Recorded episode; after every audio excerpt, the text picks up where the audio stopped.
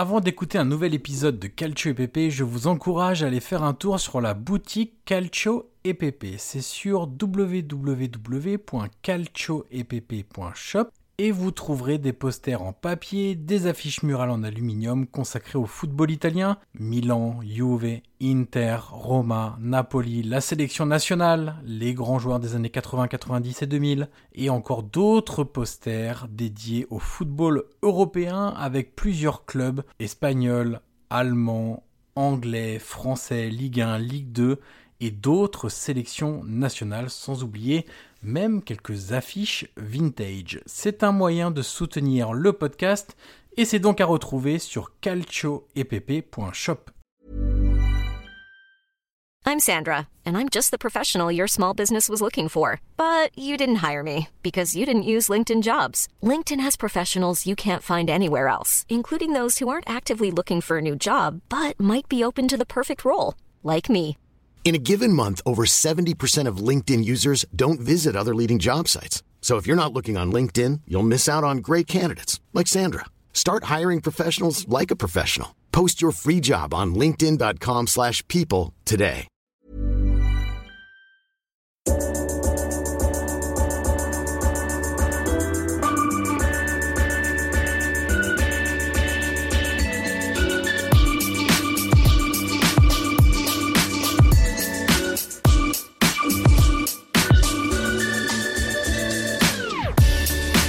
Ancora Totti, lo aspetta Materazzi, Totti si porta quasi in zona tiro, Totti si è liberato, pallonetto, Francesco! Totti! Un gol pazzesco, pazzesco per il 2-0! Cacà in percussione, cerca l'ingresso in area ancora, Cacà, davanti al portiere, Cacà, rete, rete, rete, rete, Cacà! Pallone che arriva, Trezeguet! Totti! Trezeguet! Pirlo, ancora Pirlo di tecco! Tiro! Grosso!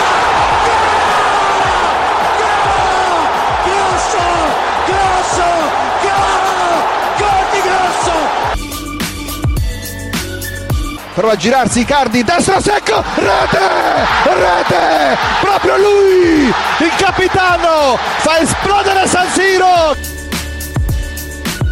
Avanti Cavani, avanti Matador, avanti Matador, sei tutti noi Matador, ci prova con il destro, si gonfia la rete, si gonfia la rete, si gonfia la rete, Matador!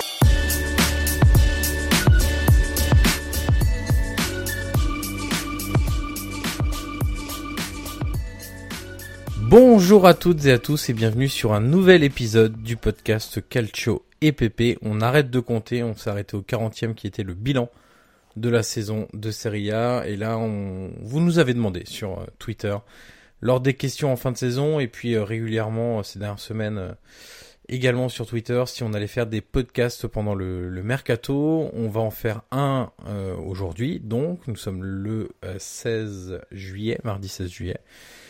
On en fera peut-être un deuxième début août, on verra euh, ce qui se passera. Et ce qui est sûr, c'est qu'on en fera un fin août pour euh, pour débriefer tout le mercato avant la reprise de, de Serie A, ça c'est certain. Euh, puis on vous tiendra informé des évolutions du, du podcast à ce moment-là. Comme d'habitude, vous en avez l'habitude, même si ça fait quand même quelques semaines qu'on ne s'est pas vu, qu'on ne s'est pas entendu, qu'on ne s'est pas écouté. Je suis avec Guillaume Maillard Passini. Salut Guillaume. Salut, bonjour à tous et bonjour surtout à toi, monsieur Johan Crochet. Comment vas-tu Guillaume? Écoute, ça va, ça va. euh, Comment va ce mercato? Ce mercato est fou. Ce Ouais. mercato est fou, les prix s'envolent. euh, Ça frôle même parfois l'indécence au vu de la qualité de certains joueurs. Mais Ouais. bon, écoute, on est habitué maintenant. Mais c'est vrai que c'est un mercato. euh, Enfin, plus les années passent et plus on se rend compte qu'il y a de plus en plus d'acteurs, de plus en plus d'intermédiaires. Donc, euh, on va dire que, euh, vulgairement parlant, c'est un beau bordel. Voilà. Exactement. Alors, on va vous faire un point sur le mercato estival. On a décidé de fonctionner par club. On va analyser le top 6 de la Serie A de la saison passée. On fera les arrivées, les départs, ce qui est officiel, et puis on parlera un peu des besoins de, des différentes équipes, en associant évidemment quelques quelques rumeurs qu'on qu'on voit ci et là en, en, en Italie, et puis après on fera le reste de l'Italie on parlera en spécifique de 5-6 clubs et puis on passera sous silence d'autres d'autres transferts parce que effectivement on peut pas tout traiter. Ce qu'on dit en préambule quand même, c'est que évidemment on pourra pas donner tous les noms de tous les transferts, des retours de prêt, des joueurs prêtés, des jeunes joueurs envoyés euh, en prêt en série B, en série C, etc. Donc euh, ne nous en voulez pas si euh, si on oublie un ou deux joueurs, mais effectivement on essaiera d'être le plus complet possible. Mais voilà, il faut effectivement faire un tri et on essaie de faire ce qui parle au plus de de gens et donc de de nos auditeurs. Voilà, on va dire ça comme ça. Alors Guillaume, on commence donc, on fait le top 6, on commence par le sixième et on finira par le champion en titre. on commence par le sixième qui était la Roma. Alors euh, après une saison très très décevante, euh, c'est vrai que le, club a, a, commencé un grand ménage qui s'est matérialisé par déjà pas mal de mouvements. Euh, c'est vrai qu'il y a des transferts où dont on pouvait imaginer qu'ils allaient être effectivement signé très rapidement en ce début de mercato et puis d'autres euh, on est un peu étonné de voir que certains dossiers n'avancent pas. Alors on va récapituler rapidement euh, les arrivées du côté de la Roma.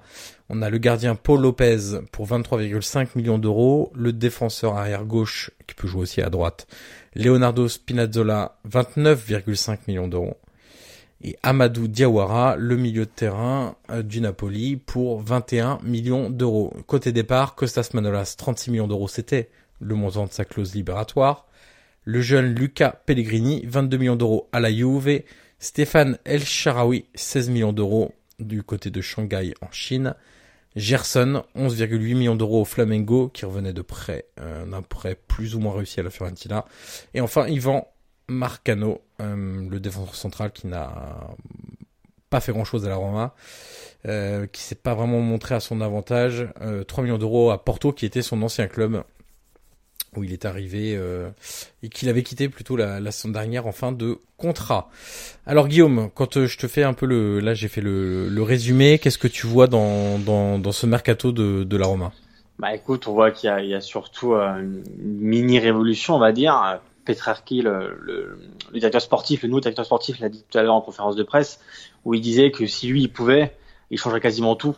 Ouais. Donc on voit quand même qu'il y a une opposition assez drastique avec le mercato qui avait été fait par, par Monchi. Euh, alors après, voilà, comme tu l'as dit tout à l'heure, on est, à dire, à mi-parcours. Euh, on est mi-juillet, il y a encore beaucoup de temps pour le mercato. Honnêtement, je pense que côté départ, on peut s'attendre aussi à, à d'autres. Euh, je pense notamment à Nzonzi, oui. qui rentre plus forcément dans les plans. Pastore, c'est à voir. donc, donc voilà, je pense que la Roma a forcément aussi changé de coach. Fonseca est arrivé. voilà, le, la, direction a changé. Totti est parti. C'est vrai qu'il y a, il y a un, un, côté un peu tu vois, de, de vent nouveau. Et c'est vrai que voilà, pour moi, on, en avait parlé même en off, tu te souviens, c'est que ils ont quand même vendu euh, les deux meilleurs l'année dernière, qui était El Sharawi, euh, qui est parti, qui est parti en Chine. Et Dieu sait qu'on on, l'a souligné l'an passé à quel point il avait été important euh, pour la saison de la Roma. C'était le meilleur joueur de la Roma la saison passée. Voilà. Et évidemment, euh, pour moi, la, la, la grosse perte, c'est Costas Manolas. Euh, sa clause était évidemment, on va dire, faible par rapport au prix qu'on peut voir aujourd'hui, mais Manolas, on connaît son importance. On, on, sait à quel point il était important pour cette Roma et c'est vraiment un défenseur complet. Euh, moi, j'ai toujours eu un, un, petit faible pour lui. Et c'est vrai que quand tu dois partir au Napoli, euh, qui est en soi un concurrent, bon, plus ou moins direct euh, pour les places on oui. qualificatives pour des champions. Voilà, c'est pas un bon signe. Quand, voilà, voilà, tu perds quand même tes deux meilleurs joueurs. Alors tu récupères certes Diawara, Spinazzola dans, dans, dans le sens des arrivées, mais voilà, quand tu perds Manolas El Sharawi, voir Djeko qui qui a pas été excellent l'année dernière, mais qui va probablement aussi lui partir si si la Roma trouve son remplaçant. Voilà, c'est un mercato, on va dire un peu un peu étrange, un peu voilà qui, qui bouleverse un peu les choses à la Roma. Moi, je sais pas ce que tu en penses, mais euh, voilà, quand tu perds tes deux meilleurs joueurs, honnêtement, moi, ça me ça m'inquiète un peu. C'est évidemment pas un bon signe euh, pour l'effectif de manière globale, pour ceux qui restent. Euh, pour ceux qui arrivent aussi, parce qu'il faut convaincre euh, certains joueurs de venir alors que les deux meilleurs éléments de la saison passée sont partis, qu'il y a eu quand même pas mal de soubresauts en fin de saison avec le départ de Zerossi, le départ de Totti.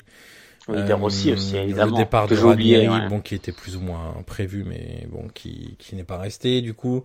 Alors, il y a l'arrivée d'un nouvel entraîneur, Paulo Fonseca. On sait que son schéma global, même si évidemment ça, ça ne veut pas tout dire et lui-même l'a dit en conférence de presse, le schéma est pas forcément la chose la plus importante.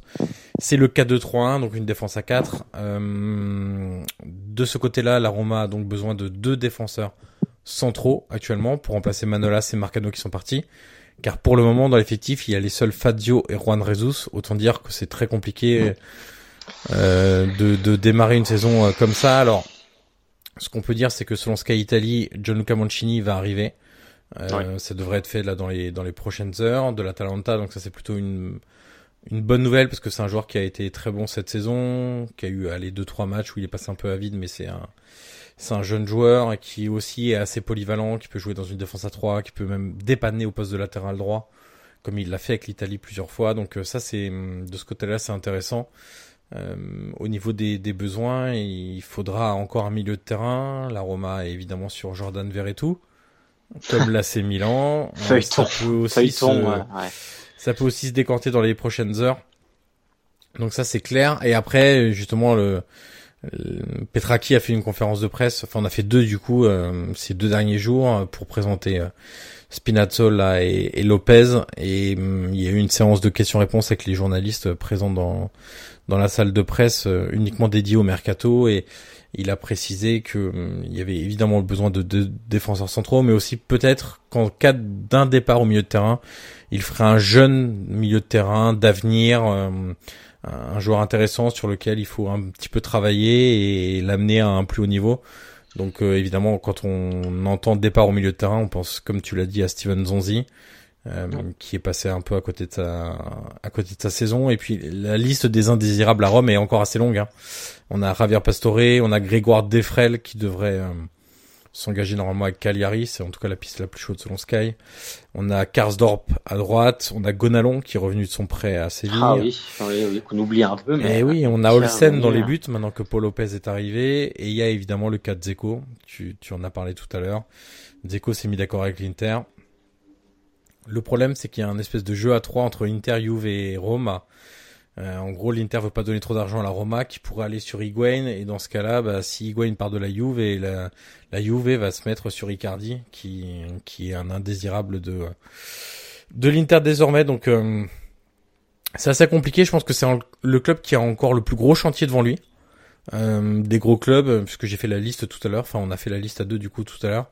Et je pense que quand on regarde les les six premiers clubs de la saison passée, je pense que la Roma est encore le club le plus en chantier parce que il y a pas mal de joueurs qui doivent partir, euh, qui ne sont pas encore partis et dont euh, des arrivées peuvent dépendre. Euh, quand on fait un rapide tour, hein, deux défenseurs centraux. Alors si on compte Mancini qui, est, qui va arriver, ça fait plus qu'un.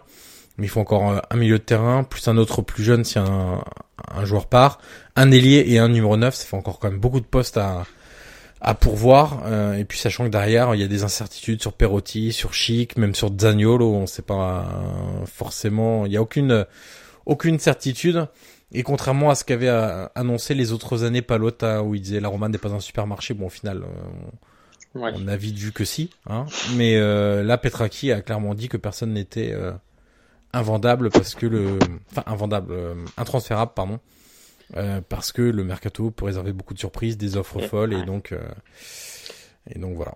Et en plus, en plus à ça, il va falloir rajouter. Alors ça, ça n'a pas beaucoup de rapport avec le mercato, mais il va forcément avoir une, conséquence. C'est aussi les tifosi euh, qui, depuis les départ de Totti, quand même, euh, voilà, attendent au moins un mercato décent pour mhm. envisager une saison, euh, on va dire meilleure que celle de la saison dernière. Et toi qui connais bien Rome, voilà, Totti parti. Euh, moi, j'avais du mal quand même à envisager Palota rester. Ça va être le cas au moins pour une saison supplémentaire, je présume. Mais euh, tu vois, si, si, le mercato est en plus, euh, on va dire, pas à la hauteur, ça peut vraiment donner une saison euh, assez difficile. Alors que tu as perdu, je le répète encore une fois, El Sharawi et, euh, et Manolas. Donc, euh, tu peux faire des paris comme Anchini qui a fait une, très bonne saison Catalanta, mais tu vois, c'est aussi alors, je peux pas te dire un pari parce qu'il sort quand même une belle saison, mais euh, tu vois, c'est pas Manolas. Tu pars quand même sur un minimum d'incertitude euh, quand tu vois surtout les défenses, défenses centrales des autres équipes. C'est pour ça notamment que que la Roma essaye de faire Alderweireld de Tottenham, oui. euh, qui est un joueur expérimenté, euh, qui, qui est titulaire en sélection nationale, qui a un passé en Ligue des Champions, euh, voilà. C'est pour ça qu'ils essayent de faire un. Ouais, ouais mais c'est pour ça qu'ils essayent de faire un profil un peu comme ça pour Manolas.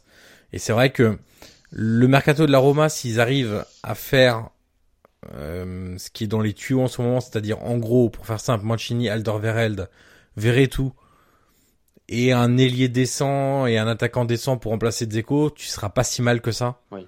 euh, par rapport à ce qu'on pouvait imaginer au début de l'été. L'une des bonnes nouvelles aussi, c'est le fait qu'ils auront un peu plus de temps pour travailler, dans le sens où, euh, grâce à l'exclusion de Milan, enfin du moins grâce à l'accord qui est fait avec l'UEFA pour que Milan euh, voilà, ne dispute pas l'Europa League, ça évite les préliminaires à la Roma, ce qui donne quand même un peu plus de temps à, à Pesaki pour bosser sur, sur Mercato, parce que reprendre euh, voilà, euh, à mi-juillet. Hein, ouais, ouais, ça aurait été assez, assez difficile. Euh, comme tu dis, le chantier est quand même énorme. Et quand tu compares avec les autres équipes, dont on va en parler dans quelques instants, euh, c'est vrai que le chantier est encore énorme.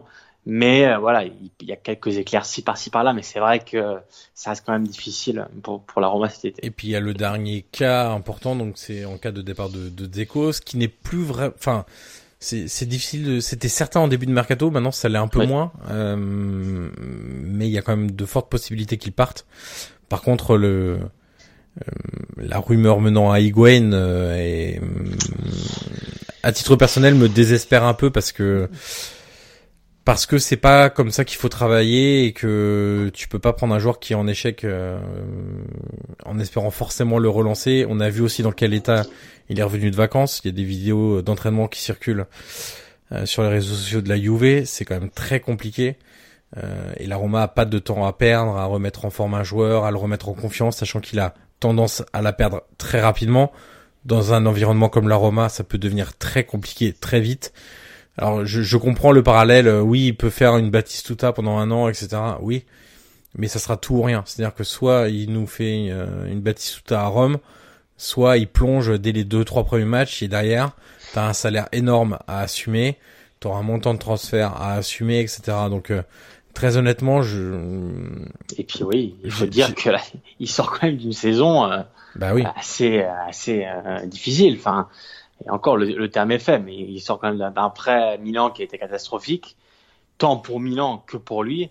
Et à Chelsea, honnêtement, euh, il avait, il a marqué quelques buts, mais on s'en souviendra pas. Et je pense que Chelsea n'a rien fait pour le retenir parce qu'ils savent très bien que, voilà, c'est, euh, c'est quand même assez compliqué. Alors, tu parlais euh, de, de. Moi, je posais la question quel, est le plus désespérant entre le fait que la Roma le veuille ou que lui refuse d'aller à la Roma parce que lui va à tout prix et ça, c'est vraiment une position qu'il a à l'heure actuelle. Donc demain, ça peut encore changer, mais à l'heure actuelle, lui ne veut vraiment pas bouger de. Ouais. C'est assez. Euh, c'est, bah, c'est un peu des deux. Disons que euh, du côté de la Roma, quand on réfléchit un petit peu, j'ai du mal à à comprendre la volonté de se séparer d'un attaquant égoïste au comportement pas toujours clean qui était en échec la saison passée et qui avait perdu confiance par un entraîneur, euh, par un attaquant égoïste qui a, qui peut vite perdre la confiance et qui était en échec la saison passée. Euh, je trouve ça très très étonnant. Hum, j'aurais plutôt imaginé, quitte à aller prendre un, joueur avec moins de vécu international. C'est pas forcément le vécu international qui fera la, différence. Hein. On peut quand même se rappeler qu'au Shakhtar, euh, y compris en Ligue des Champions, Fonseca a fait qu'un a fait d'un Luis Adriano un super attaquant, alors qu'en soi le, le Brésilien n'était pas un, un génie au poste de numéro 9. On l'a vu à Milan. On l'a vu à Milan exactement, donc c'est pour ça que faire un faire un coup comme il le dit. Je, en fait, je suis pas persuadé que la Roma soit en position de faire un coup. Faire un coup quand tu fais venir un grand joueur, oui, c'est formidable, etc. L'enthousiasme en ville, génial. L'environnement saute de joie, etc. Très bien. Mais faire un coup financier aussi important avec un joueur qui peut perdre, enfin qui perd très rapidement la confiance et qui sort d'une saison en total échec avec deux clubs où il a été en échec et qui est dans une condition physique très précaire, on va dire ça comme ça pour le moment. Honnêtement, j'appelle pas ça faire un coup. C'est c'est prendre un énorme risque alors que t'es la Roma où tu dois baisser ton ta masse salariale, tu dois pas faire des transferts trop importants. Et donc j'ai du mal à comprendre la logique là-dedans, mais peut-être que peut-être que c'est moi qui ne suis pas logique et que ça se fera et que ça marchera bien, mais, j'avoue que j'ai du mal à comprendre. J'ai du mal à comprendre l'idée en fait. Je suis assez d'accord avec toi, hein, sur, surtout sur le fait euh, mental, sur le plan mental et psychologique. Euh, déjà, Chrome a une ville assez difficile. Euh, Imagine-toi, il, il, rate ses trois quatre premiers matchs, euh, il passe complètement à travers, ça va commencer à siffler. exactement. Et il va, il va, il va sortir très facilement de de, la saison. Il, ferait comme Milan, il partirait au bout, au bout de six mois parce que ça va plus, parce qu'il marque plus, et parce que un peu comme Zeko et moi je pense même encore plus Higuain, quand ça va pas sur le terrain, il sait après ses coéquipiers. Enfin, il a vraiment un comportement des fois qui, est même frustrant pour son équipe et son entraîneur. Donc, euh, euh, non, je suis d'accord avec toi. Et, voilà, moi, la saison que vient de faire Higuain, honnêtement, je pense qu'elle me laisse quelques doutes et je me demande encore vraiment est vraiment encore au niveau, euh, au niveau de même d'un challenge comme la Roma. Alors, on verra bien. Au niveau physique, sportif, mental, c'est vrai que c'est il y a un peu tout qui est qui est, les doutes qui est en alerte rouge là. Donc, euh, mais bon, on verra, on verra bien. Du coup, vu que tu as parlé de, de, Milan, tu nous fais une transition parfaite. on, va parler du Milan. Alors déjà deux arrivées. Je fais le rapide topo. Officiel. Voilà, Kronic de d'Empoli, qui est un très bon milieu de terrain euh, que Giampolo est tout à fait capable d'amener à un plus haut niveau. Et un peu plus surprenant, euh, Lucas Hernandez, euh, non pas Lucas justement, Théo ah, Hernandez, justement, justement euh, Théo Hernandez du Real pour 20 millions d'euros. Guillaume. Oui, c'est assez surprenant parce que voilà, comme ton lapsus l'a révélé, c'est pas Lucas Hernandez, donc voilà, c'est c'est un peu le frère qui a le moins bien réussi. Alors c'est pas un mauvais joueur, mais c'est vrai que c'est un joueur qui sort pas d'énormes saisons. Euh, c'est pas forcément le poste euh, dont Milan avait forcément besoin de, de, de renfort. On rappelle que sur le côté gauche, ils ont l'Axalt, alors certes qui évolue plus facilement dans une défense à 3, mais il est quand même là. Donc il y a l'Axalt, il y a Ricardo Rodriguez, euh, il y a Strinic euh, qui est toujours là. Donc voilà, les, il va y avoir certainement des départs, mais c'est vrai que le, cet achat était assez surprenant et surtout que l'investissement assez colossal, parce que 20 millions d'euros pour Milan, c'est quand même assez énorme. Surtout qu'on sait que les fair play financiers rôdent toujours. Donc ouais, c'est vrai que c'est surprenant écoute, on, va bien voir, euh, on va bien voir euh, ce qui, ce qui fait la saison prochaine. Mais voilà, c'est un peu le profil que Jean-Paul voulait, un peu plus offensif, peut-être que Ricardo Rodriguez, qui est vraiment, euh, une fois passé à une médiane, a vraiment beaucoup de mal. Donc je pense qu'il voulait vraiment un joueur un peu plus tout terrain sur le côté gauche, dans son 4-3-1-2. Donc, donc voilà, c'est un joueur dont le profil a été validé par, par toutes les parties concernées, par Maldini, par, par Massara par Boban euh, et par Giampaolo. Donc, euh, donc on verra, mais c'est vrai que c'est surprenant. Alors au niveau des départs, euh, pas grand chose de très notable à, vraiment à, mettre en évidence. Seulement Bakayoko qui était prêté. Ouais. Et qui est reparti à Chelsea. Mais bon, les Gustavo Gomez, Simic, oui, Zapata étaient remplaçants des remplaçants. Au niveau des besoins, Guillaume, quand tu regardes aujourd'hui l'effectif du Milan, en sachant comment veut jouer Giampaolo, son système préférentiel, on rappelle, c'est avec un 10 derrière deux attaquants ou ça peut être deux 10 derrière un attaquant. Euh, comment tu vois la, chose évoluer? Écoute, euh, le, poste prioritaire euh, à l'heure actuelle, c'est le milieu de terrain, dont les pistes Verretou et, et Benasser. Benasser, on sait que c'est officieusement bouclé. Oui. Donc, donc voilà. Alors après, je pense qu'il y aura un autre renfort, éventuellement le milieu de terrain. Mais une fois que Benasser sera officialisé, les dirigeants du Milan se concentreront surtout sur le défenseur central voilà, Zapata est parti. L'année dernière, il a quand même bien dépanné. Il était là depuis longtemps.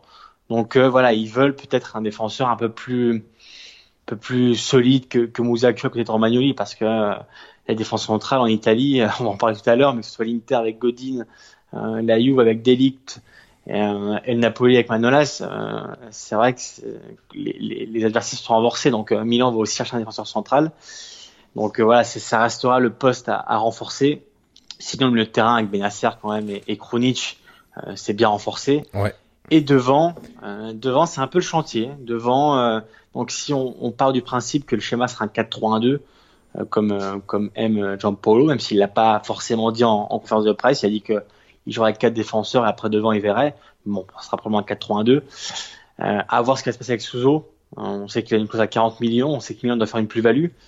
Donc, euh, donc mais le euh, problème c'est aujourd'hui qui qui peut acheter sous, enfin qui peut et qui veut surtout. C'est acheter Souzo.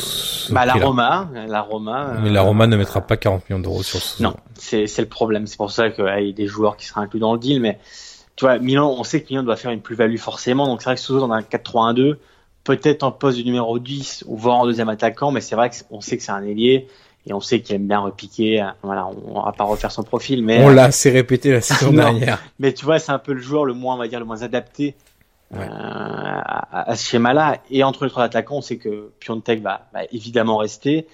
Et ça va probablement jouer entre André Silva ou Coutronnet. Peut-être que un va devoir partir. Coutronnet, c'est 25 millions. Euh, André Silva. Bah, Coutronnet, c'est une euh, plus-value facile parce qu'il a été formé au club. Donc, évidemment, évidemment. Et André Silva est revenu d'un prêt assez vite qui avait été on va dire mitigé après un, début de saison euh, euh, énorme où il a marqué je crois 9 buts en 8 matchs.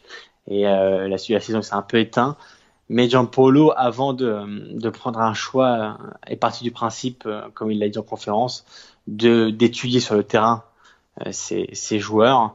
La reprise c'était il y a quelques jours donc il va prendre le temps de, de décider. Mais c'est vrai qu'un des deux pourrait partir. Et si un des deux part aura peut-être probablement notre attaquant qui arriverait. Donc c'est vrai que devant c'est un peu. Et, en ce moment il y a des pistes annoncées euh, au poste d'attaquant ou Non, non. Écoute, moi je me demande si un jour on va avoir le droit, euh, pourquoi pas une rumeur complètement folle. Euh, c'est pas une information, c'est une rumeur complètement folle. Pourquoi pas Mais ce sera beaucoup trop cher. Ce serait le rumeur Icardi. Ouais. Écoute, Icardi veut rester à Milan, veut rester en Serie A, enfin à Milan. Il aimerait bien rester, voilà. Lui, en soi, il aimerait bien quand même rester à l'Inter. Mais bon, maintenant, on sait que c'est c'est un peu mort. Euh, donc voilà, tu vois un peu les. On sait qu'il y a beaucoup de transferts entre Milan et l'Inter. C'est toujours été un peu rocambolesque. Alors évidemment que, voilà, c'est de la pure euh, fantaisie si tu fais un tacatch comme en Italie. Mais en tout cas, non. Devant, il n'y a pas eu de rumeur. Je te dis, le, Milan va surtout se concentrer sur un défenseur central. Lovren, a priori? Lovren, oui, ils veulent, ils veulent un, renfort d'expérience. Le problème de Lovren, c'est que euh, Liverpool veut plus de 20 millions d'euros. Et puis il a un gros salaire. Euh, et il a un gros salaire. Euh, il vient de gagner à la Ligue des Champions. Alors bon, il n'a pas de titulaire, mais il l'a gagné quand même. Et c'est vrai qu'il a un gros salaire. C'est un peu comme Underweireld. Euh, oui. Sur enfin un peu d'expérience. Mais le problème, c'est que ça coûte cher. Et Milan, voilà, pas forcément autant d'argent à mettre sur un défenseur central. Donc, donc à voir ce qui sera fait. Mais en tout cas, après euh, l'officialisation de Benasser qui, qui sera normalement pour pour la semaine prochaine après les visites médicales et la signature. Euh, Milan se concentrera sur un défenseur central et après aussi, il va falloir, va falloir vendre, hein, forcément. Donc, euh, alors au niveau des ventes, Guillaume, on a évoqué donc du coup Coutronnet, euh, possible notamment pour les plus-values. Souzo, l'autre plus-value pourrait venir de Donnarumma. Oui, bah c'est le dossier, c'était le dossier chaud il y, a, il y a quelques semaines. C'est un peu plus tiède maintenant. Euh, on avait parlé notamment sur, sur Eurosport, mais euh, voilà, c'est vrai que le, PSG a fait une première offre euh, qui, qui, qui inclut Alphonse Areola. Euh, ça n'a pas été accepté par Milan. Ensuite, il y a eu l'exclusion de l'Europa League de, Milan. Et c'est vrai qu'à partir de là, Milan n'avait plus la nécessité de faire une plus-value avant le 30 juin. Donc, euh, Milan a repris, on va dire, un peu de force dans ce dossier. Et du coup, le dossier, comme on l'avait dit à l'époque, peut traîner en longueur, c'est ce qui arrive. Euh, le PSG entretient les contacts, même si c'est moins intensif qu'avant. Mais en tout cas, maintenant, Milan est peut-être plus opté à prendre que du cash euh, autour, on va dire, des, on va dire des 50-60 millions. Euh, mais en tout cas, euh, si Donnarumma reste, euh, Milan va peut-être devoir le prolonger parce qu'il a un contrat jusqu'en 2021. Ouais. Ce qui veut dire que l'année prochaine, tu vois, il serait à un an de la fin de son contrat et tu peux facilement diviser ça valeur par deux. Et attention parce euh, que Donnarumma, l'agent, c'est Rayola. Oui. Et il touche déjà 6 millions d'euros net par an. Exact, exactement, exactement. Donc s'il y a prolongation, ça veut dire augmentation forcée. et pour la masse salariale du Milan, je suis pas sûr que ce soit une très bonne. Euh, honnêtement, c'est impossible. Impossible que Milan augmente Donnarumma. Ça me paraît vraiment utopique déjà 6 millions d'euros. Rends-toi compte quand même que euh, tu te rappelles du feuilleton de Donnarumma à l'époque avec les, les, les, billets balancés sur le terrain. Et dis-toi que c'était quand même le Milan chinois qui l'avait prolongé à l'époque à 6 millions d'euros par an. Euh, alors qu'on va dire qu'on a, quand même découvert que dans les caisses, c'est quand même pas beaucoup d'argent. Alors c'est vraiment, c'est voilà, que de la spéculation. Mais c'est en tout cas, comme tu le dis, euh, impossible euh, que Milan lui offre plus. Donc après ça peut être euh, ça peut être une légère augmentation avec une, une et des bonus peut-être euh, aussi ouais quelques bonus euh, peut-être intégrer une clause libératoire un peu plus faible type 40 millions d'euros et puis voilà quoi. Tout ce qu'on peut dire c'est qu'en tout cas que Donnarumma est pas intransférable. Ouais. Milan évidemment aimerait bien le garder Euh, ils, ils ont pas dit Donnarumma, on veut le vendre. Ils disent Donnarumma, peut-être on va pas avoir le choix que de le vendre. Ce qui est différent, lui aimerait bien rester, mais c'est sûr que si demain le PSG arrive avec une offre de, de 50, voire 60 millions, ce qui à mon avis n'arrivera pas. Je ne pense pas non bon, plus. Bah, voilà, je pense que Milan dit- aurait du mal à dire non.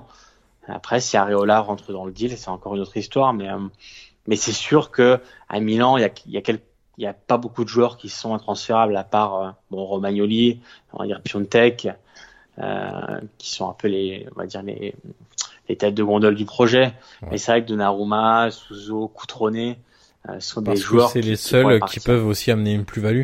Aujourd'hui, ça serait difficile d'amener une plus-value euh, du côté de Piontek. Ce serait difficile d'amener une plus-value euh, du côté de Chalanoglu ou même de, de Kessier. de, de Romagnoli, hein, qui a été payé très très Oui. cher aussi, euh, qui pèse 25 millions, beaucoup ouais. sur le sur le bilan. Donc euh, donc voilà, donc affaire à suivre du côté de de bilan sur ces tous ces points-là. Oui. Euh, on passe à l'Inter, qui a été avec la Juve et le gros club italien le plus actif pour le moment. Euh, et des recrues quand même de de- d'un très bon niveau. Euh, Si on pense à Diego Godin, arrivé gratuitement, puisqu'il était en fin de contrat avec euh, avec l'Atlético. Alors gratuitement, c'est l'indemnité de transfert, hein, évidemment. Toujours, oui. Qui a une prime à la signature, etc., etc. Et Euh, les jolies on- commissions aussi. Exactement. On a Stefano Sensi de Sassuolo sous la forme prêt avec euh, option d'achat. On a ça. donc Lazzaro que je ne connaissais pas du tout, euh, latéral droit, enfin ou milieu 21 droit plutôt de ouais. du, du Hertha Berlin et Nicolo Barella, ça a été aussi un des feuilletons de, de ce début d'été. Alors lui qui arrive avec euh, ce qu'on aime bien en Italie, c'est les formules très complexes. Donc c'est une indemnité, c'est un prêt payant de 12 millions d'euros avec une obligation d'achat de 25 plus 8 millions de bonus facilement atteignables et 5 millions de bonus plus difficilement atteignables.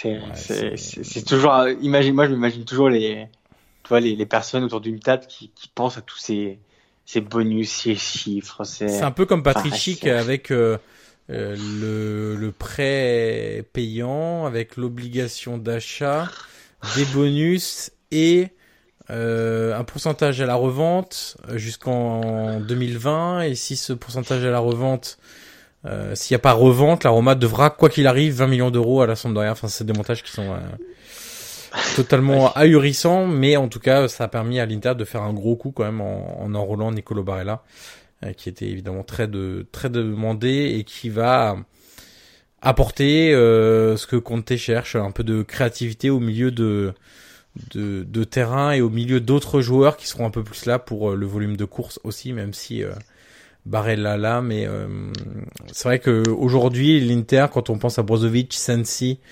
et Barella, a quand même des, des beaux manières de ballon euh, dans son dans son effectif. va voir Nangolan, mais Nangolan lui aussi, à Ouais. mon avis, va, va partir comme Icardi, mais euh, oui, Barella, c'est, évidemment un gros coup. Euh, nous, on le suit évidemment depuis longtemps. Euh, il s'est aussi imposé maintenant en sélection. C'est un titulaire indiscutable de la sélection. Donc, euh, évidemment que c'est un joli coup. Euh, on sait qu'il y avait beaucoup de clubs qui étaient intéressés. Ouais. Euh, mais lui avait donné sa parole à l'Inter. Il a vraiment tout fait, vraiment tout pour pour y aller. Il a refusé, il a refusé d'autres clubs. Donc euh, donc oui, c'est Conte l'avait appelé plusieurs fois pour le convaincre. Enfin non, c'est vraiment un énorme coup. Et après voilà, Lazaro honnêtement, je vais pas pas faire le connaisseur parce que je le connaissais pas.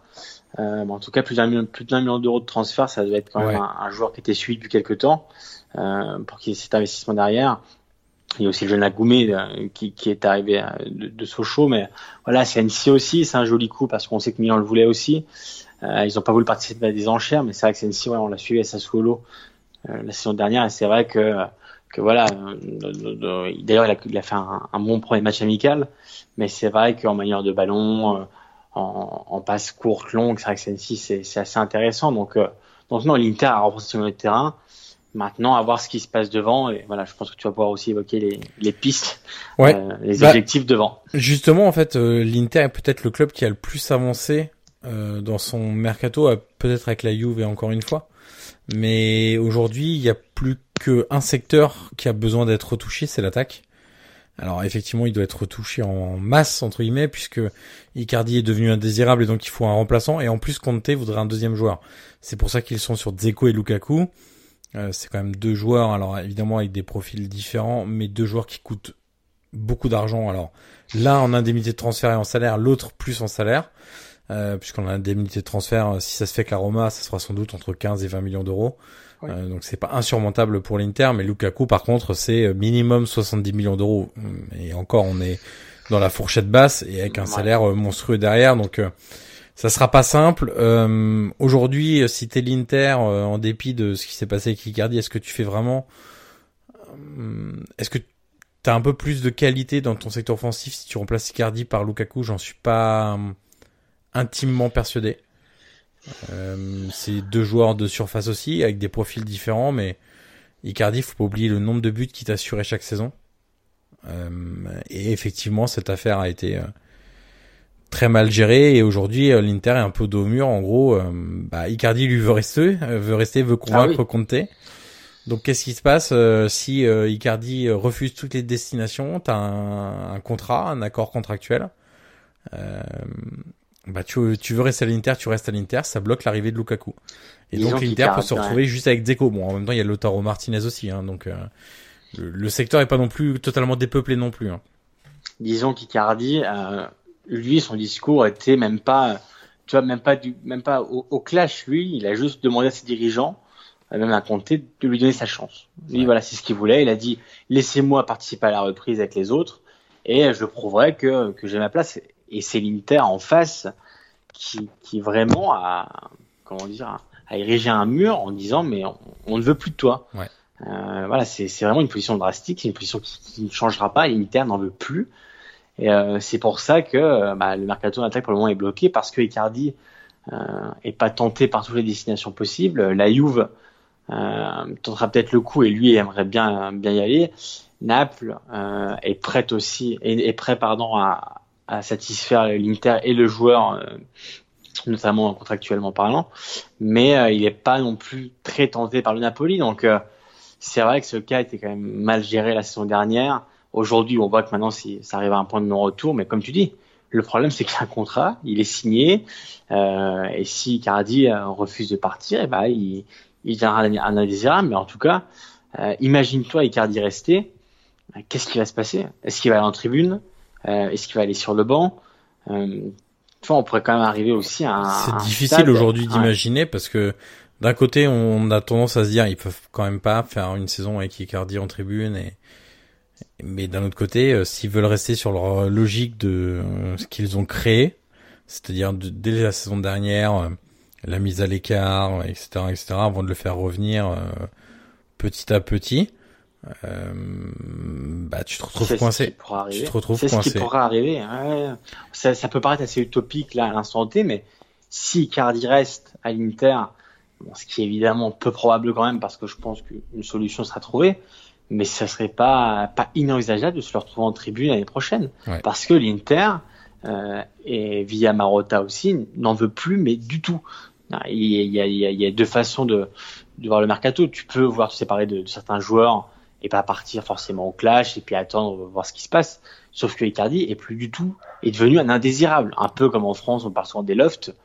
Euh, là c'est même plus un loft. Euh, c'est il, il, est exilé euh, Icardi. Donc là on a bien vu qu'il n'est pas parti pour la tournée asiatique, euh, alors qu'il y a Golan qui, par exemple, lui, euh, est aussi sur le mercato, est parti. Donc voilà, il y a aussi deux sortes de, de, de départ. Mais en tout cas, comme tu l'as dit, Lukaku, euh, tu as dit 70 millions, c'est, comme tu l'as dit, la fourchette basse, parce qu'à l'instant T, c'est 85. Euh, c'est 85, ouais, un peu moins 83, on va dire, mais évidemment qu'après, ils peuvent faire un accord avec des bonus, avec les montages qu'on voit aujourd'hui, mais ça reste quand même un investissement. Oui, mais le souci, c'est que euh, United n'est pas en besoin d'argent, donc euh, les, les, les montages, tu les fais euh, avec entre clubs italiens très bien, parce que les clubs italiens sont toujours à la recherche d'argent.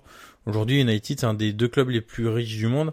Qu'est-ce que tu veux faire? Un montage Je te paye dans trois ans, et puis je rajoute des bonus, et puis un, menu chez Flunch, et c'est pas possible, quoi. Donc, et ça, avec les clubs anglais, c'est c'est mort et surtout le mercato anglais, et c'est important de le souligner, ferme avant celui italien. Ouais. Donc dis-toi que si Manchester se sépare de Lukaku, il faut encore qu'il le remplace derrière. Mm, mm. Donc euh, il y a, je pense que, que même Manchester va se fixer une date maximum pour conclure éventuellement le deal avec l'Inter. Euh, on sait que Lukaku lui veut aller à l'Inter, mais euh, si Manchester, Manchester le, le, le, lâchera pas si évidemment il n'y a pas de remplaçant. Donc donc c'est un dossier qui reste quand même très complexe. Euh, Djeko, on va dire c'est un peu plus simple parce que les sommes sont pas autant énormes. Et, Exactement. Et, et le joueur, il y a l'accord qui était trouvé. Mais c'est la même chose. Si la Roma ne parvient pas à remplacer Djeko, ils, ils s'en sépareront quand même difficilement. Donc, euh, donc voilà, devant, euh, c'est quand même un sacré chantier pour l'Inter. Et alors ils se sont mis en, en, place en défense avec Godin. Au milieu, Sensi, Barella. Il y a Zero qui est arrivé pour remplir le, le pour, pour le poste d'ailier. Et devant maintenant, voilà, ça va être un sacré chantier. Et le temps, euh, voilà, on est mi-juillet. Il va falloir placer Icardi, euh, boucler le dossier de Djeko, essayer de trouver un accord avec Manchester. Voilà, et ça fait quand même trois chantiers qui sont assez, assez importants. Le seul pour le moment qui est sûr d'être là, c'est, c'est Lautaro Martinez. Exactement. Et puis du côté des, des indésirables entre guillemets, on retrouve Joao Mario, Rajan Angolan plus ou moins, Yann Caramo qui devrait signer à Parme là dans les dans les prochains jours. Et voilà, du côté de, du dégraissage euh, qui a à faire euh, du côté de, de l'Inter. On passe au troisième de la saison passée, à la surprise générale, l'Atalanta. Euh, alors ça va être plus rapide parce qu'il s'est pas passé grand chose pour le moment. Il y a quand même deux arrivées majeures dans le secteur offensif. C'est pas forcément étonnant quand on connaît Gasperini et, et, et la philosophie de l'Atalanta. On a Luis Muriel pour 15 millions d'euros et euh, Ruslan Malinovski euh, de Genk en, en Belgique euh, qui a signé pour euh, un petit peu moins de 15 millions d'euros. Euh. lui aussi, Pazalic reste en prêt, donc ça c'est une bonne nouvelle parce que mine de rien la dernière, ça a été un joueur de complément tout à fait à la hauteur des attentes. Donc ça c'est plutôt bon. Seul départ notable, c'est Petagna, euh, vendu à la SPAL pour 12 millions d'euros, mais il était déjà prêté la saison passée, donc en termes d'effectifs purs, ça ne change strictement rien. Euh, voilà, c'est deux, recrues dans le secteur plutôt offensif, même si Malinowski est un milieu milieu axial, mais qui a quand même une tendance à, jouer assez haut. Euh, c'est un joueur hyper intéressant. Euh, c'est vraiment un super coup qu'a réalisé euh, l'Atalanta en plus pour un montant pas si dingue que ça. Et puis Luce Muriel, c'est un peu plus euh... comment dire ça Guillaume, c'est un peu plus peu plus indécis. Ouais, exactement plus, parce ouais. que parce que s'il est en forme et comme euh, quand il arrive à la Fiorentina, il est capable d'enchaîner les buts sur 6 7 matchs. Et puis derrière euh, le gros trou noir, ça peut être aussi une blessure parce que c'est un joueur qui a été beaucoup blessé donc euh, à voir mais mais disons que l'Atalanta aujourd'hui a un secteur offensif qui est quand même très intéressant. J'imagine quand même qu'il pourrait recruter encore un, un, un joueur, un milieu offensif pour jouer derrière l'attaquant, puisque maintenant en pointe ils ont quand même, ils ont toujours Zapata et Barreau qui, qui veut jouer le jeune Barreau, euh, et puis ils ont quand même Luis Muriel maintenant qui peut occuper ce poste-là aussi. Mais derrière, comme on a Gomez et, et qui sont tous les deux trentenaires, il faut quand même trouver euh, un peu de, ressources. Donc euh, j'imagine qu'un joueur pourrait être recruté dans ce secteur-là et aussi en défense centrale puisque Mancini, bah, Mancini euh, ouais. voilà, va partir et, et signer à la Roma. Mais c'est ouais, c'est vrai que Muriel, tu vois, c'est euh, alors je vais dire comme c'est il y a, y a, ce côté indécis, il y a ce côté aussi un peu excitant dans le sens où euh, voir Muriel sous sous, sous Gasperini quand on sait les miracles que peut faire le Gasp, c'est vrai qu'il y a un côté où tu te dis bon, ça peut soit faire des folies s'il arrive à, à, être un peu plus régulier que l'année dernière ou pour le coup c'est aussi le collectif de toute la Fiorentina qui a coulé. Euh, ou Parce alors, qu'en soi, si... franchement, honnêtement, Guillaume, quand tu regardes l'effectif de la Fiorentina de la saison passée, t'as quand même des joueurs oui. de qualité. C'est totalement improbable ce qui s'est passé. Dieu sait qu'on l'a dit, hein. Dieu ouais. sait qu'on l'a dit souvent, mais euh, voilà, Chiesa qui, qui a mis, euh, enfin regarder le nombre de buts qu'il a mis, mais il n'a pas eu beaucoup. Enfin, ça a été vraiment une saison cataclysmique pour la Fiorentina. Ils ont quand même été au bord de leur relégation. Ça s'est joué à la dernière journée, tout simplement. Hein. C'est ouais, avec je sais pas si tu te souviens, oui, ce, oui. Ce, ce, triste match nul avec 0 -0, le Genoa. Oui. Ouais, pendant que Empoli se battait comme euh, comme des chiens à Milan contre l'Inter. Donc euh, voilà, je vois rien, mais c'est vrai que voilà, mon Muriel, moi c'est un truc, c'est c'est un coup qui peut m'intéresser. Il a été quand même acheté euh, pour une certaine somme, donc euh, donc c'est ça va être intéressant de de voir ce qui peut arriver, mais bon, connaissant Gasperini, connaissant tous les miracles qu'il peut faire.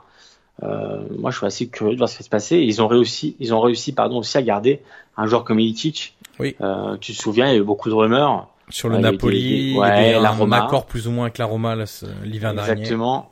Milan y a pensé très rapidement aussi euh, cet été, donc euh, ils ont réussi à le, à le, conserver. Le Papou évidemment est toujours là. Euh, Zapata qui était énorme la saison dernière, donc on rappelle qu'ils vont évidemment jouer avec des champions l'année prochaine à San Siro. Oui.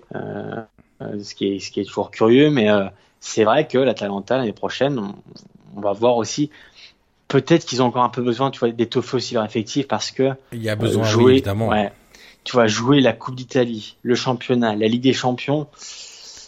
mais pour le moment, tu vois, bizarrement, ils sont un peu dans plutôt dans une logique de de séparer d'éléments de rotation. Là, il y a Cornelius qui devrait signer à Parme, euh, l'attaquant danois qui était prêté à Bordeaux la saison passée. Il y a le, les jeunes Tuminello euh, qui est issu de la Roma, qui devrait partir en série B ou en, dans un club de, de bas de tableau de Serie A. Et puis euh, là, j'ai vu que Sky Italy avait sorti l'info euh, de Kulu, alors j'arrive jamais à prononcer son nom, mais Kulusevski, le jeune milieu de terrain suédois euh, qui de 18 ans, il a peut-être 19 maintenant d'ailleurs, mais qui est vraiment très très intéressant comme joueur, euh, qui surperforme avec la Primavera de, de l'Atalanta, mais qui a fait des entrées la saison passée et qui est vraiment un jeune d'avenir. Lui devrait être prêté à Parme. Donc pour le moment, ils sont plutôt dans l'optique de, de faire partir certains joueurs, à voir s'ils renforcent un petit peu. Euh, moi, je pense qu'il faut quand même un défenseur central minimum. Il faut un milieu de terrain encore euh, offensif et puis. Euh... Et surtout la défense centrale, il y a aussi Maziello qui est aussi à son âge. Hein, oui, mais derrière, tu as quand même encore Palomino, t'as euh, as Raphaël Toloi. Euh... Si Mancini part, tu vois deux, un ou deux défenseurs centraux. Il y a le défenseur albanais aussi, évidemment, dont j'ai totalement euh, bah, oublié le nom et tu ne vas pas m'aider sur. Euh... Eh, tu, tu, tu, me, tu, me, tu me donnes ce trou. J'ai, j'ai, euh... j'ai. Si tu veux, je peux, je, je peux meubler.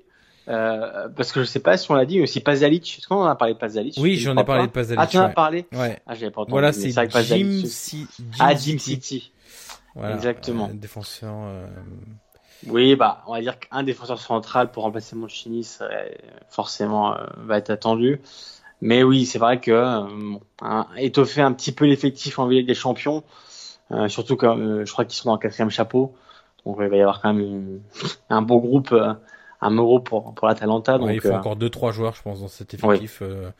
je pense aussi, ouais. voire même trois quatre avec le départ de Mancini pour vraiment avoir quelque chose de consistant et et surtout ne, ne, pas avoir une saison compliquée en Serie A à cause de l'implication en Ligue des Champions du club qui, on le sait, prend de l'énergie, mais pas seulement de l'énergie physique, de l'énergie mentale surtout, où quand tu joues, sachant que tu l'as dit, ils sont dans le chapeau 4, tu vas jouer des gros clubs, donc tu vas t'as rêvé toute ta vie de jouer ces matchs-là.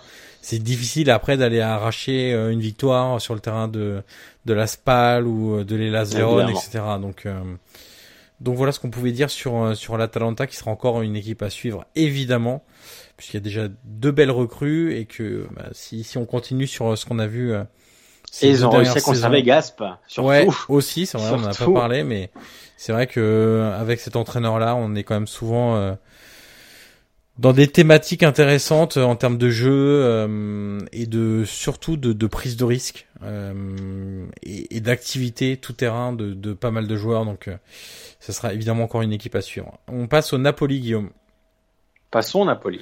Le Napoli de Carlo Ancelotti, euh, qui a recruté deux joueurs. Costas Manolas, on en a déjà parlé, et le petit Giovanni Di Lorenzo, arrière droit. Alors là, on imagine que euh, du côté de, de, de ce poste de, latéral droit, ça va se jouer entre Malcuit et lui pour la saison passée, euh, la saison prochaine, sachant que Isaïe est sur le départ plusieurs touches en Angleterre notamment. Voilà, euh, l'Atlético même si apparemment c'est un peu compliqué, mais aussi en Angleterre. Donc euh, donc voilà les deux recrues de départ également Albiol, donc qui a été compensé par l'arrivée de Manolas. Et honnêtement c'est il perd pas au change loin de là. Et puis euh, Amadou Diawara donc qui était dans le deal avec la Roma pour euh, l'arrivée de, de, Manolas, même si c'était des, des, transferts séparés. Euh, c'est très calme pour le moment le Napoli, euh, ça bouge de partout. Hein. Pourtant, euh, alors c'est très calme officiellement au niveau des arrivées officielles. Par contre, il y a des prises de contact partout. Des, on a parlé d'Icardi, il y a Irving Lozano qui a un serpent de mer depuis de longs mois maintenant. Dont l'agent est Mino Raiola également. Étonnant. voilà, c'est ça. Il y a le jeune Elmas, le jeune turc de Fenerbahçe qui devrait arrivé au club. 15 millions d'euros quand même, je le connais pas du tout, donc je vais éviter de, de porter un quelconque euh, jugement. Et puis, le gros coup qu'aimerait faire le Napoli, mais c'est compliqué, et de plus en plus compliqué, plus les jours passent, plus c'est compliqué. La raison principale, c'est un nouveau concurrent dans le dossier de l'Atlético de Madrid.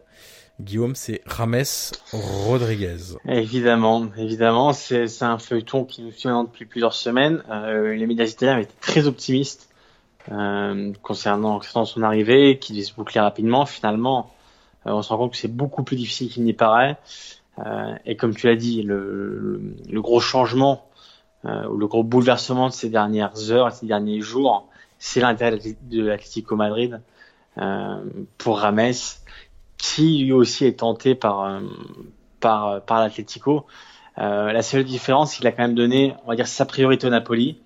Il veut, euh, il veut tenir, on va dire, sa parole morale entre guillemets. Par contre, évidemment que euh, elle sera pas, elle sera pas indéfinie, et que si le Napoli veut boucler Rames, il va falloir le faire rapidement.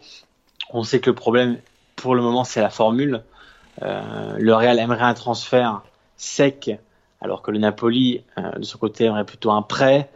Euh, donc c'est vrai que c'est un transfert. C'est tout de suite plus difficile hein, les formules avec les clubs étrangers. Euh, en Italie, tu peux faire un peu ce que tu veux entre clubs, mais dès que tu vas chercher des joueurs à l'étranger, c'est compliqué parce que les formules prêts avec option, obligation, plus bonus facilement atteignable, c'est compliqué. Et puis il y a aussi les histoires de de garantie bancaire hein, qui parfois jouent quelques tours au club italien parce qu'il y a des clubs qui se font qui se font pas avoir entre guillemets ou qui réclament des grosses garanties bancaires.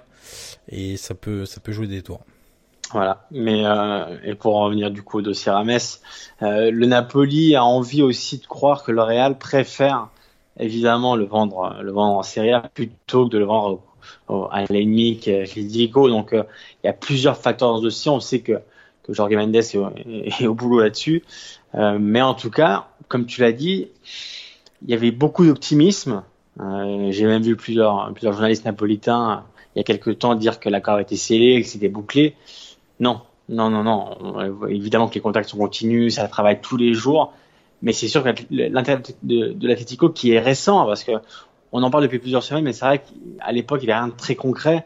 Sauf que là, depuis quelques jours, comme l'a comme la titré Marca, je crois que c'était avant-hier, euh, qui disait que voilà, euh, l'Atletico vraiment arrive en force dans le dossier. Et euh, c'est vrai que ça peut changer beaucoup de choses, surtout si le Napoli n'arrive pas à le boucler rapidement. Donc euh, voilà, c'est le grand rêve, c'est ce que veut faire le Napoli. L'alternative, euh, et ça a été dit par, par Italia, c'est Nicolas Pepe de, de Lille. Alors probablement c'est une simple idée, voilà, c'est pas, il y a rien de très très concret, mais le Napoli sait que Lille aime bien Adamounas donc pourquoi pas le mettre dans le deal avec une somme, on va dire, entre 60 65 millions dans le, dans le transfert. Mais si t'as déjà du mal à faire les 40 pour Rames Rodriguez. oui, c'est pas faux. Et surtout qu'on sait que pour PP, il y a le Bayern, il y a le PSG. Il y a quand même beaucoup de clubs qui sont, il y a quand même beaucoup de clubs qui sont intéressés, qui ont certainement plus de facilité, on va dire même plus de liquidité pour, pour avoir PP. Donc c'est vrai que, que c'est un dossier très compliqué, mais en tout cas, c'est une idée évidemment, on va dire alternative à, à Rames qui reste la priorité, mais euh, alors voilà, si, si j'arrive pas à le boucler. Hein, Guillaume, les liquidités, tu parlais de liquidités, elles pourraient venir aussi de certaines ventes.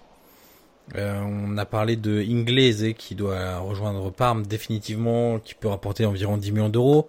Simone Verdi qui est sur le départ et dont Naples aimerait, c'est pas pour ça que ça va se faire, vendre 20 millions d'euros. On a aussi des joueurs comme Mario Rui, Adam Munas, Marco Rogue, Bon, Zinedine Machache, ça va être un peu plus compliqué, mais aussi Isaï, Tonelli. Il y a quand même pas mal de joueurs qui sont sur le départ et qui peuvent libérer de la masse salariale et aussi rapporter de l'argent à dépenser sur le sur le mercato. Mais en même temps, il y a aussi des besoins. Un latéral gauche si Mario Rui part. Il faut quand même un milieu de terrain offensif créatif, c'est donc Rames. Un ailier, un attaquant au profil de numéro 9. Donc ça, c'est peut-être Ricardi s'il y a l'opportunité, mais sinon, euh, il y aura sans doute d'autres pistes. Donc le Napoli, je trouvais un peu en retard dans son mercato pour le moment, parce qu'il y a beaucoup de joueurs à faire partir. Et au niveau de recrues, il y a encore beaucoup de postes à combler. Donc eux, je trouve qu'ils ont pris un peu de retard pour le moment, même s'il y a le beaucoup de faire Costas Manolas. Écoute, sur Inglese, pour le coup, avec Parme, c'est bouclé.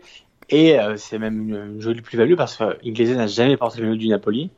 Et il va signer, alors il me semble que c'est un prêt payant autour des 5 millions d'euros avec une obligation même une une obligation d'achat de Parme, accroche-toi bien, qui est supérieure à 20 millions d'euros. Donc euh, pour Ah.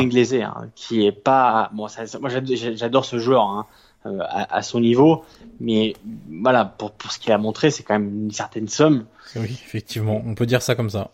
Voilà, donc euh, c'est un joli coup du Napoli parce qu'il, comme, comme je l'ai dit, il a jamais porté le maillot du club.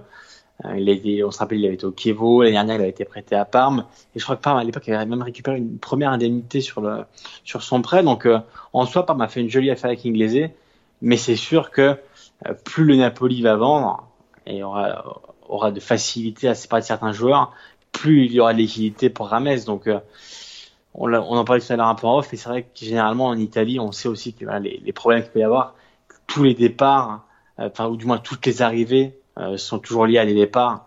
Donc euh, donc c'est sûr que si le Napoli euh, parvient à se séparer bah, de Rogue, euh, tu l'as dit de Mario Rui, de Isaï, voilà, ça pourrait être tout de suite plus plus simple pour le dossier Rames. Sauf que, euh, voilà, comme, comme je l'ai dit tout à l'heure, le Real va pas attendre indéfiniment non plus. Évidemment. Et le, et le joueur, euh, le joueur aussi qui a fait la Copa América. Et tu te rappelles à l'époque, on disait que c'était fait, que c'était bouclé, qui suffisait qui rentre. En fait, pas du tout. Donc, C'est un peu euh, plus donc, bah, compliqué que ouais, ça. Bah voilà, vraiment que, que le Napoli accélère parce que sinon, il y a vraiment le risque. Euh, ce qu'Aïtaï disait hier, il y a vraiment le risque que ce dossier ne se, se fasse plus. Euh, donc, euh, donc voilà. On va passer à la Juve maintenant. Le champion en titre qu'il faudra encore aller déloger. Et ça sera pas simple. On va pas Je se crois mentir. bien. En route pour le neuvième Scudetto consécutif. Avec un nouvel entraîneur, Maurizio Sarri. C'est important de, de le noter. C'est hum, un mercato très intelligent, encore une fois. Euh, Il suffit de penser aux arrivées libres de Aaron Ramsey, Adrien Rabiot et Gianluigi Buffon. Rien que ça, ça, ça pose quand même déjà le, Dans Le le, genre travail de- de Paratici. Buffon, Buffon, ça restera quand même.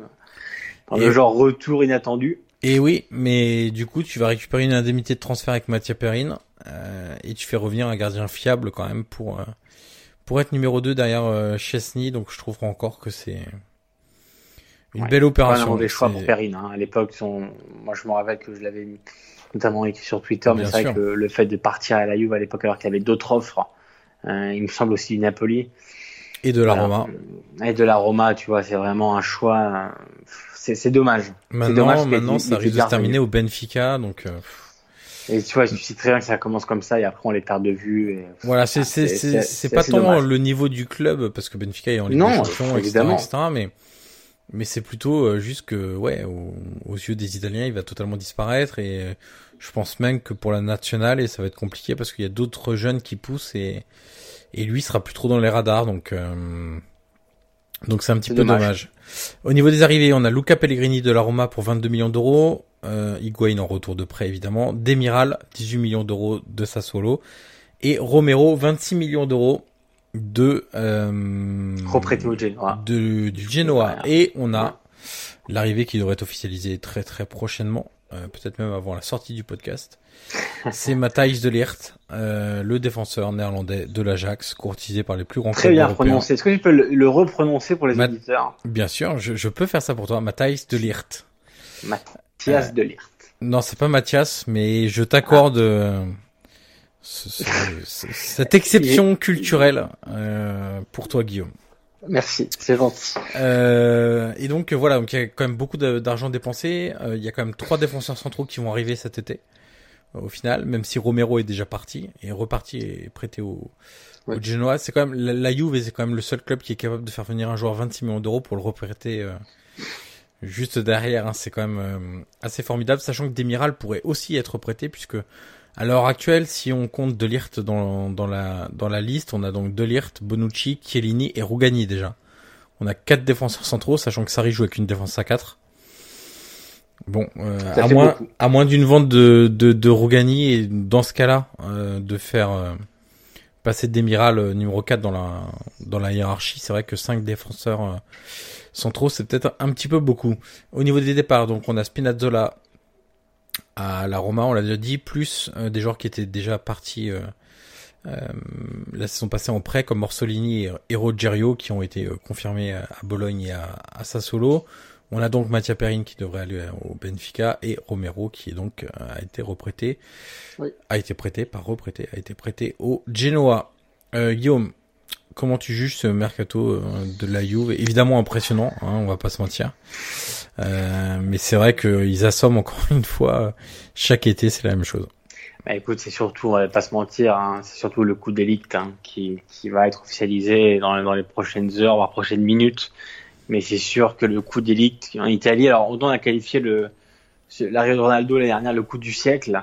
Euh, là en Italie, il y a, un peu une, phrase qui revient, c'est le coup de la décennie. Euh, c'est vrai que c'est quand même un, un coup assez énorme. Euh, toi, tu le connais très bien. Oui. Euh, tu te suis depuis assez longtemps et je pense que c'est, on va dire, l'un des meilleurs joueurs, ou du moins l'un des meilleurs défenseurs centraux en circulation, même au vu de son âge. Bien sûr. On va dire que si la Juve parvient de conserver, on va dire 10 ans, euh, ils sont tranquilles pour, pour quelques temps. alors donc, ça, euh, ça j'en doute parce que l'agent est Rayola, donc euh, c'est pas faux. Mais en tout cas, tu vois, même par, même avec 19 ans, Kenny, hein, il va avoir 20 ans au mois d'août. Ouais. Non, mais en tout cas, voilà, le, le, son arrivée, surtout vu de la concurrence qu'il y avait, on pensait qu'elle allait signer au Barça, puis au PSG, et finalement, euh, c'est la Juve. Pour en soi, honnêtement, au vu des prix aujourd'hui, écoute, euh, moi j'ai envie de te dire qu'on a vu pire. Euh, 70 sûr. millions pour d'élite. Alors, dire que c'est raisonnable, on va dire, c'est un peu, c'est un peu indécent de dire ça, mais en tout cas, euh, c'est- on va dire qu'il il- il les vaut Bien sûr. il les vaut et, euh, et surtout encore, enfin encore plus quand, euh, quand tu t'imagines et que tu te projettes dans l'avenir, ce qui peut t'apporter, ce qui peut devenir à la Juve, euh, surtout côté des, de, joueurs qui peuvent lui apprendre comme Bonucci et Chiellini. Voilà, c'est vrai que c'est un coup très intelligent, euh, salaire de 7 millions 5 plus bonus. Euh, donc, donc non, évidemment que c'est un, un, un joli coup et c'est un coup qui assomme aussi un peu. Alors certes, tu vois, le, le Napoli, on se dit, ils ont pris Manolas, ça va être, ça va être quelque chose de d'énorme avec Koulibaly et ça reste de l'être évidemment. On s'est dit Godin à l'Inter, évidemment que ça apportait de la solidité. Et puis la Juve derrière arrive et te prend des lictes. Alors qu'elle avait Ouais. déjà la meilleure charnière d'Italie. Ex- Exactement. Donc euh, c'est quand même un coup qui te dit, euh, pff, il y a encore, de- il y a encore du, en Italie on appelle ça le gap, il y a encore de l'écart Ouais. entre la Juve et les autres. Et il va falloir encore cravacher pour les autres équipes pour euh, pour combler ce- cet écart. Mais c'est sûr que des coups comme Ramsey et Rabiot gratuitement entre guillemets, c'est aussi énorme parce que Rabiot on, on l'oublie un peu avec tout ce qui s'est passé au PSG, mais ça reste quand même un, un très bon joueur. Euh, donc euh, et surtout sous Sarri, ça peut être très intéressant. Euh, et puis, enfin, on oublie aussi qu'il y a d'autres joueurs comme Emre Can, comme Matuidi. Enfin, en plus des arrivées, les Juve avaient déjà quand même une base très solide. Mais alors du coup, il y a peut-être des joueurs qui, qui vont partir. Je reviens juste un instant sur sur Rabiot. À ceux qui ne se rappellent pas du niveau que peut atteindre Adrien Rabiot, je leur conseille deux matchs. Je leur conseille le Real PSG euh, de Ligue des Champions avec une défaite 1-0 du PSG, c'est le match de la fameuse boulette de trappe. Euh, et puis je leur conseille aussi le PSG Barça 4-0. Euh, L'aller avant remontada évidemment, où il avait été absolument énormissime, qui avait régné sur le match, vraiment un... Donc, donc voilà, il est aussi capable de faire des grosses performances. C'était quand même contre le Real et le Barça en Ligue des Champions. Euh, attention, c'est quand même, euh, c'est quand même du lourd le la recrue de, de Rabiot au milieu terrain. C'est un profil qui qui manquait un peu parce que Kedira euh, est de plus en plus limité, je trouve, euh, a aussi des blessures. Et, et Rabiot est ce type de joueur qui peut tout faire au milieu terrain comme Kedira était plus ou moins capable de le faire avant. Et, et c'est vrai que bon, ça risque de pousser justement ce fameux Kedira sur non plus sur la touche, mais vers la sortie. Même, même Matuidi, hein. Bien même sûr. Matuidi à voir. En tout cas, ce qu'on peut voir, tu vois, c'est qu'il y a aussi un virage un peu qualitatif. Ouais. Euh, on connaît Allegri et ses milieux toujours. euh, il l'avait fait notamment à Milan et ses, ses milieux, euh, on va dire un peu plus physiques. Avec Nocerino, notamment. exactement, il y avait il y avait Montari. Exactement, et, euh, et Van Bommel. Enfin voilà, il y a eu des, des joueurs. Voilà, on appelait ça le, le, le c'était vraiment le milieu très physique de Milan, avec pas forcément de, de, de numéro 6 qui faisait le jeu, mais ça reste- c'était très physique. Et c'est vrai que là, avec l'arrivée de Sarri, tu sens quand même qu'il y a un virage un peu plus tourné vers le technique, hein, avec Ramsey, euh, qui a quand même un joueur de ballon, avec Rabiot, qui est un joueur de Rabion, euh, de ballon, pardon. Et il y a aussi euh, Pjanic, hein, qui est toujours là. Donc, euh, ouais, on sent quand même qu'il y a un virage qui est plus tourné vers la qualité, euh, ce qu'on a beaucoup reproché à l'équipe l'année dernière, plutôt que la, la quantité et le, et le physique euh, que- qu'affectionnait C'est euh, un- Allegri. C'est un milieu de terrain qui colle beaucoup plus déjà à ce que Sarri a l'habitude de, de mettre en place dans ses équipes. Et c'est des milieux de terrain qui répondent un peu plus aux exigences de Sarri dans les exigences de jeu, pardon. et aux exigences techniques de, de Sarri que les autres milieux de terrain qui avaient la saison passée. Et rappelle-toi, on, a quand même beaucoup souligné la saison passée certains manques du milieu de terrain où on jouait à la passe à 10 le manque de créativité voilà jouer à la passe à 10 devant les surfaces c'était c'était sympa ça passait facilement en Serie A mais c'était un peu plus compliqué en en Ligue des Champions où en plus des joueurs censés euh, hum, protéger, on va dire protéger de manière euh, physique, dans l'intensité et le volume de course.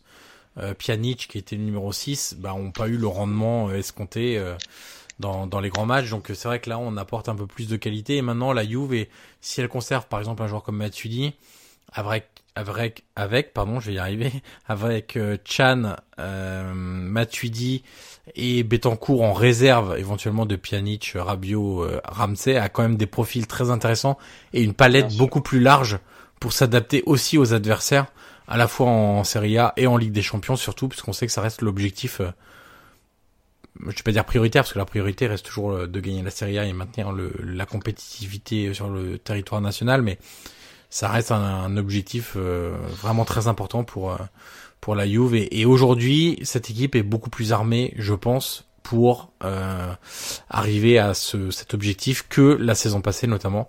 Même si on a encore un secteur qui est un peu en, on va dire en chantier. Hein, Guillaume l'attaque. Euh, difficile d'imaginer aujourd'hui le le trio d'attaquants. Alors on peut l'imaginer, mais pas sûr que ce soit celui-là qui qui, qui débutera la saison parce qu'il y a des éléments qui sont poussés vers la sortie comme Higuain et Mandzukic. D'autres, Guillaume, qui pourraient peut-être partir. Douglas Costa. Oui, Dybala même, on n'est même pas sûr pour Dybala par exemple. Je pense que ouais, je pense que Dybala va rester, mais c'est vrai que des joueurs comme Douglas Costa, bon Quadrado, euh, évidemment, mais Quadrado qui est visiblement est plus vu comme un latéral droit euh, en cas de départ de Cancelo. Mais c'est vrai que hum, voilà pour l'anecdote, euh, c'est ce que je raconte tout à l'heure en off, je, je, le raconte aussi aux éditeurs. C'est vrai qu'Eurosport m'a demandé euh, de faire le, le trio de l'attaque de, de, la Juve, le trio type pour l'année prochaine. Et c'est vrai que c'est assez compliqué parce qu'on ne sait pas qui va jouer numéro 9. Euh, on sait que Sarri imagine et, et, étudie la possibilité de mettre Ronaldo. Euh, mais du coup, alors Dybala peut-être le mettre sur un côté, euh, Douglas Costa, Mandzukic est toujours là, Higuain est toujours là. Euh, est-ce qu'ils vont recruter un numéro 9 euh, comme Icardi On sait que c'est quand même le rêve. Est-ce que Chiesa va arriver, lui qui a déjà un accord contractuel avec la Juve, mais euh, la Fiorentina ne veut pas le lâcher? Donc voilà, c'est un chantier qui est pas, va dire, qui, est pas dans l'urgence comme peut être par exemple l'Inter, parce qu'il y a du monde et parce que voilà, en soi, c'est quand même des gens de, de, des, des joueurs de qualité. Mais c'est vrai que si je te demande la Johan de faire le trio de la Juve devant, c'est quand même assez difficile pour l'heure de. Il y a plein, il y, a plein de possibilités. Ouais, exactement. Mais il n'y en a aucune, une, il y en a pas une qui est, qui est vraiment, euh, qui est vraiment fixe. Non, mais c'est vrai qu'on peut aussi imaginer, par exemple, Sarri faire euh, ce qu'il avait fait à Naples euh, à un moment où il n'avait pas forcément de numéro 9 de référence puisque Milik s'était blessé. Ça a été de reconvertir Mertens au poste d'attaquant. alors c'était vraiment pas un numéro 9 comme les autres, mais on peut imaginer qu'il puisse faire un peu le même travail avec Dybala parce que Dybala c'est un joueur hyper complet, c'est un joueur qui a le sens de l'appel, le sens du but, qui a un bon finisseur euh, de, de, devant les, les gardiens adverses, euh, qui est capable un peu de tout faire avec le pied gauche, qui est capable de jouer aussi en déviation grâce à sa, à sa technique, pas avec sa taille, évidemment avec le jeu au sol, voilà exactement. Donc euh, on peut aussi imaginer Dybala en pointe avec Ronaldo à gauche et un joueur entre Douglas Costa et Bernardeschi sur le côté droit à l'heure actuelle. Bernardeschi aussi, c'est vrai que ouais. je n'avais presque oublié Bernardeschi, mais c'est vrai qu'il y a aussi un, il y a aussi Bernardeschi, donc euh, c'est vrai que devant, alors voilà, il y a plein de possibilités et ça, ça donne du choix à Sarri, mais quand on sait que Icardi est quand même, on va dire, l'objectif un peu caché, mais euh, pas tant que ça, et que Chiesa euh, est vraiment un objectif pour le coup, on va pas dire déclaré, mais quand même un peu plus, un peu plus, un peu plus connu c'est euh, c'est compliqué pour le moment de dire qui sera, enfin du moins quel sera le, le, le trio d'attaque de, de, la l'année prochaine. Donc euh, donc à voir ce qui va se passer. Pour le moment, on est encore mi-juillet. Euh, je pense qu'on fera encore d'autres podcasts euh, d'ici la fin du mercato pour quand même essayer de comprendre.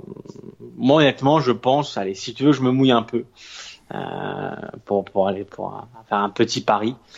Moi, je, pense qu'à la fin, Icardi, à mon avis, je pense que la Juve va quand même faire une tentative et peut-être faire son numéro 9 l'année prochaine. Mais encore faut-il que que Higuain et Mandzukic partent, ce qui n'est pas dit. Donc, mais voilà. Si, je devais mouiller, je te dirais que que Cardi. C'est pas une information, c'est juste une voilà une, suggestion. Bon, la réponse au prochain numéro, on va dire ça comme ça.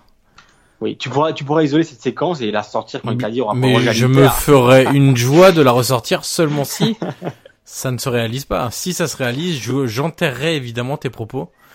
Mais, ah, mais si ça ne se passe pas comme ça, bien entendu que je t'humilierai en public sur, sur Twitter. C'est, c'est évident maintenant.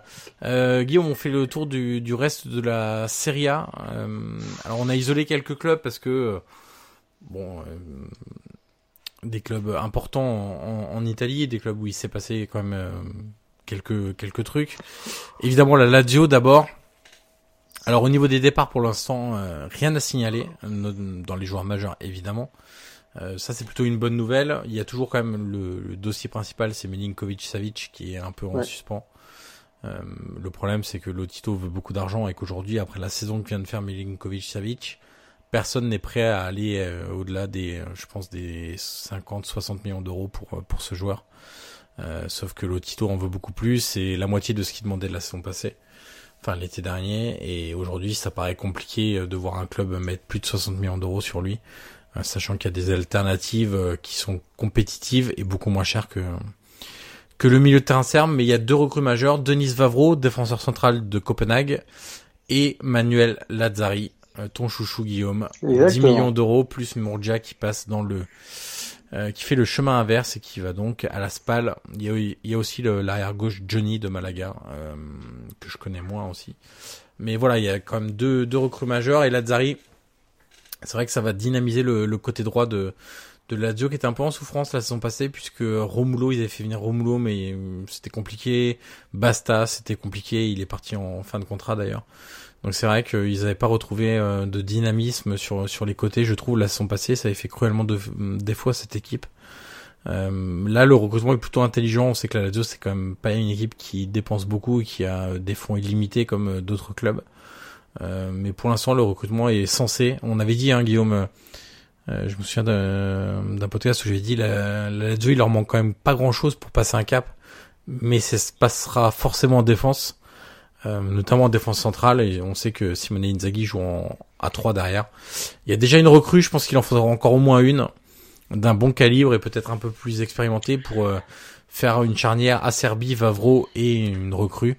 Parce que tout ce qui est Bastos, Radou, etc., c'est maintenant c'est voilà, c'est compliqué. Écoute, moi, euh, pour, pour, être assez assez bref et rapide, je, je suis assez content de voir la Zari enfin, on va dire faire le pas un énorme grand saut, mais du moins faire un grand saut. Hein, parce que, non, mais c'est un saut qui est raisonnable. Exactement. Tu vois, il signe pas à la Juve, mais la Juve reste une grande équipe euh, qui a quand même de l'ambition. Donc, euh, je trouve que c'est, tu vois, c'est un club euh, un peu en dessous évidemment de la Juve, on va dire Naples et même l'Inter. Mais je trouve que tu vois, c'est du calibre de Milan, euh, de la Roma. Donc, je suis assez content qu'il y ait un saut un peu intermédiaire pour voir vraiment, tu vois, s'il est capable encore d'aller plus haut mais c'est vrai que moi, Lazari, je l'avais, beaucoup dit l'année dernière. Je me suis beaucoup répété. Mais je pense vraiment que c'est un très bon joueur. Alors, je suis curieux de savoir s'il aura la même, la même fougue, la même ambition, euh, s'il aura aussi même euh, la même efficacité, hein, parce qu'il a fait beaucoup de passes décisives. exactement. Puis même, tu vois, le, droit aussi de, de, ce qui, de faire ce qu'il faisait à l'espace, c'est-à-dire tout le couloir, euh, de faire ses allers-retours qu'il a fait jusqu'à la fin de la saison. Donc, moi, je suis assez content de ce coup-là de la Lazio.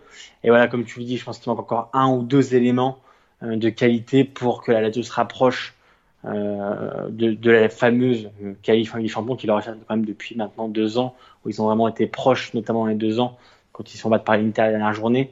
Mais c'est vrai que je pense qu'il manque encore quelques éléments pour euh, colmater l'écart qu'il y a avec, euh, avec certains clubs.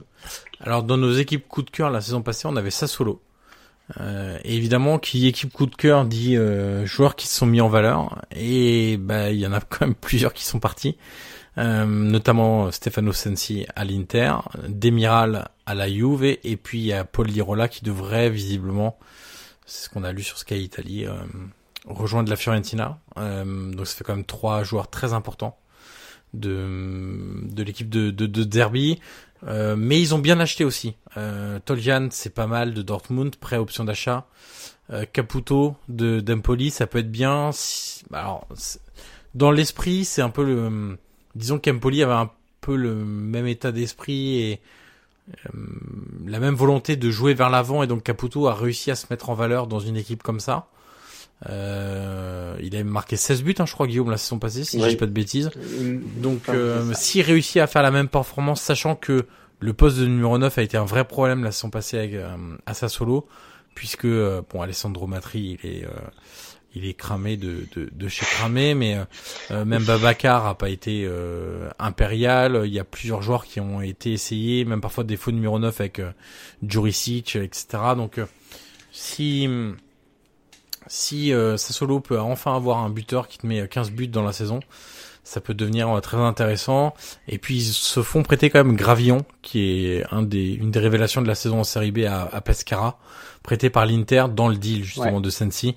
Et ça en défense centrale, c'est vraiment pas mal. Il remplace Demiral par Gravillon et c'est c'est intéressant. Donc il leur manque, euh, allez, on, il leur manque, euh, je pense, un ou deux milieux de terrain et ça peut encore faire une équipe vraiment intéressante et ce sera aussi comme l'Atalanta de Gasp, le Sassuolo de, de Zerbi sera évidemment, évidemment à suivre la saison passée. Euh, autre équipe qui nous avait plu la saison passée, la Sampdoria, qui a changé d'entraîneur vu que Giampolo est passé à l'AC Milan. Et la Sampdoria a recruté Eusebio Di Francesco, qui était l'entraîneur de la Roma avant d'être écarté en cours de saison l'année dernière. Et au niveau du recrutement, alors, il y a un coup qui est intéressant quand même, c'est Murillo de Valence pour la défense centrale. J'imagine que c'est pour combler le départ d'Anderson. Même si je pense que c'est pas suffisant. Euh, Andersen, c'est là le gros départ. Alors, la difficulté de la Samp, c'est que bon, Andersen, ça remplit un peu les caisses, mais Defrel, Tonelli et Saponara, ils étaient seulement en prêt la saison passée. Donc ils sont tous partis, ils ont rien rapporté. Donc derrière, il faut aussi recruter dans le secteur offensif. Euh, il y a Torsby qui est arrivé d'Erenvin, euh, c'est un, un, joueur que j'aime bien, mais bon, il y a un gap quand même euh, entre le championnat des Pays-Bas, notamment tactique pour un milieu de terrain. Il y a Chabot aussi, défenseur central de Groningen, un club qui est quand même pas mal tourné vers le championnat néerlandais, Guillaume, puisqu'il avait fait Anderson de Twente. Euh, il y a... Je vais finir par croire que tu conseilles la Samp sur des, sur des joueurs qui évoluent aux Pays-Bas. Bah écoute, j'aimerais bien, mais ils font très bien le boulot déjà. Donc euh... Et puis il y a aussi euh, en, en recrue essentiel, mais que je ne connais pas du tout, Gonzalo Maroni, dont j'ai entendu beaucoup de bien, un milieu de terrain de 20 ans de Boca Junior, qui est en prêt avec option d'achat de 15 millions d'euros. Donc euh, je connais pas le profil, euh, honnêtement, j'ai juste vu deux trois experts sud-américains euh, dire que c'est un très bon joueur donc euh, donc ça sera à suivre mais mais Di Francesco s'il parvient à refaire ce qu'il avait fait avec sa solo euh, à la Samp en termes de jeu ça devrait être aussi intéressant à suivre. Ça serait bien ce serait bien pour lui parce que beaucoup de personnes sont restées sur son on va dire sur la mauvaise fin ou la mauvaise rupture qu'il y a eu avec la Roma alors qu'on sait quand même que c'est un bon coach qui a des bonnes idées qui a des belles idées. Donc c'est vrai que je suis aussi content qu'il qu'il ait trouvé un club on va dire tout de suite pour repartir mais euh, c'est sûr que si il refait le coup qu'il avait fait à Solo et même la première saison à la Roma, où là, quand même en demi-finale avec des champions. Alors, bien sûr. Évidemment, là, ça va être, ça va être compliqué d'arriver en demi-finale avec des champions, mais voilà, faire une saison honorable avec pourquoi pas une qualification en Europa League. Euh, moi, je trouve que ça pourrait être sympa. Donc, euh, non, je suis assez content euh, du fait que Di Francesco a retrouvé un banc. Après, évidemment, que il va falloir recruter surtout devant. Donc, donc voilà, à suivre l'année prochaine la, la de Di Francesco. Autre club qui était un peu dans la même situation que la Samp avec beaucoup de joueurs prêtés, c'est la Fiorentina. Miralas, Gerson, Edmilson, Piaka et Muriel sont partis, ils étaient tous en prêt. Donc ça fait quand même beaucoup de départs sans rémunération au final. Alors il y a le nouveau propriétaire qui est arrivé, euh, qui explique qu'il est ambitieux. On verra l'argent qui sera mis. Pour l'instant, euh, le, le, début de mercato est un peu poussif, on va dire ça comme ça. Il y a Rasmussen qui est qui arrive d'Empoli, mais il me semble que le deal était déjà bouclé en janvier dernier. Euh, et puis alors par contre, il y a deux recrues euh, que je ne connais absolument pas, qui, que sont euh, Zurkowski, un milieu terrain polonais du Gornik Zabrze, et euh, Terzic, un défenseur de l'Étoile Rouge de Belgrade. Donc là-dessus, je peux malheureusement absolument pas donner un quelconque avis ou insight sur ces deux joueurs. Mais côté départ, il y a Lafont. Alors Lafont, Ça, ça me fait penser, on peut faire un petit focus sur Lafont. Euh, du coup, c'est Dragowski qui va récupérer le poste de numéro 1 à la Fiorentina. Il était prêté l'année dernière à Empoli. Il avait fait une très grosse fin de saison. C'est pas lui qui était titulaire, euh, mais il a fait la fin de saison. Euh, il a été très très bon. Et donc la Fiorentina a choisi de garder Dragowski plutôt que Lafont qui est prêté à Nantes. Bah ouais, c'est c'est ah, c'est un peu bizarre comme s'il y avait une vraie, un vrai investissement. Je sais plus, c'était 8 millions d'euros, je crois, sur la fond. Ouais, ouais. Euh, Toulouse, ouais. C'est vrai que non, tu vois, moi, ça m'a quand même surpris parce que euh, euh, on s'est quand même dit que la fond restera quand même quelques temps, au moins quelques saisons à la Fiorentina. Et c'est vrai qu'on a l'impression que, on va dire, l'énorme, c'est vrai qu'il a vraiment été énorme. Euh, l'énorme fin de saison de Gragowski ouais. a un peu, un peu changé la donne. Et c'est vrai que le départ de Lafont est assez, assez surprenant. Donc il est parti à Nantes. Euh, donc oui, c'est vrai que c'est, euh, bah, moi ça m'a assez surpris. Mais en tout cas, bon, Dragowski, qui est quand même, moi je me souviens de son dernier match contre l'Inter l'année dernière, où il avait vraiment été énormissime. il avait fait aussi à Bergame, tu te souviens, il a battu tous les records contre l'Atalanta. Donc, euh, donc oui, c'est sûr que, ouais, c'est sûr que c'est un, un super gardien en, devenir. Mais c'est vrai que le départ un peu, on va dire, précipité de la fond est assez surprenant parce qu'on on en parlait souvent bien. Euh, les médias italiens l'appréciaient plutôt, même si c'est sûr qu'il voilà, il avait fait aussi plusieurs boulettes, mais voilà, c'est vrai que de, là à le voir partir comme ça aussi, on va dire soudainement et après aussi peu de saisons, euh, c'est assez, c'est assez dedans. Bon, euh, on va passer au Torino quand même qui a fait la meilleure saison derrière tous les autres au final et qui se retrouve en Europa League grâce à bah, l'exclusion de l'AC Milan au final. Oui. Euh, c'est eux qui prennent. Euh, alors du coup, ça fait un, un, effet un peu de domino, c'est-à-dire que la Roma est passée dans l'esprit, hein, seulement dans l'esprit cinquième et le Torino sixième. Donc la Roma passe directement en phase euh, de groupe de l'Europa League et par contre le Torino va affronter. Donc du coup, ça me, il me semble que ce sera Debrecen parce qu'ils ont gagné le match aller. Euh, donc ils devraient affronter les Hongrois de Debrecen dans 10 jours. Alors le mercato est hyper calme. Ils ont confirmé Gigi et Olaina qui étaient en prêt. Donc ça c'est très bien. Ils ont rapatrié le jeune Bonifazzi qui a été très bon à l'Aspal, défenseur central. Ils l'ont payé quand même 12 millions d'euros. C'était la clause de rachat qu'ils avaient mis dans le dans, dans le contrat. Et derrière, il n'y a pas vraiment de départ, pas vraiment d'arrivée. Euh, il y a des joueurs qui sont courtisés, ça c'est sûr. Izzo, Bellotti, Lianco qui sont très courtisés, notamment bah, par exemple par la Roma qui, qui aimerait bien, qui voulait faire Lianco ou Izzo. Bellotti a eu des offres, euh, apparemment Kero a dit qu'il avait refusé des offres. Donc je sais pas trop quoi en penser. Ce qui est bien, c'est déjà s'ils arrivent à garder tout le monde, c'est déjà un très beau pas, je pense. Euh, il y avait eu des gros investissements, comme Guillaume l'été dernier, c'était 40 millions d'euros, je crois, en tout. Euh... Oui, par là, ouais, dans ces environs. En effet. Ouais. Et donc, euh, par contre, je pense qu'il faudrait quand même renforcer un peu cet effectif. Hein. Je pense que ça manque un peu de profondeur de banc, d'autant plus que maintenant ils ont l'Europa League à jouer. Et eh, mais les tifosi, je peux te dire, ça tourne à des renforts quand même parce que euh, c'est vrai que l'Europa League, finalement, en soi, est un peu mérité quand même parce que c'est vrai qu'ils avaient fait une belle saison. Ouais. Euh, mais oui, évidemment que l'effectif doit être étoffé. Euh, après, si, si Cairo a fait des offres pour Bellotti, après, il faut voir de combien, c'est toujours le même problème, parce qu'on se souvient quand même qu'il y a 2-3 ans, Bellotti coûtait 100 millions d'euros. Donc, euh, c'est un, peu la, c'est un peu la jurisprudence comme euh, Milinkovic Savic. Hein. Exactement, exactement. Mais c'est très bien que Belotti soit revenu, on va dire, à son niveau d'avant, ou du moins son approche l'année dernière, il avait quand même fait une belle saison. Euh, Zaza aussi, hein. Euh, voilà, ça a été, ça a été difficile. Donc, euh, donc non, c'est vrai que le Torino est un peu, euh, on va dire, dans l'attente.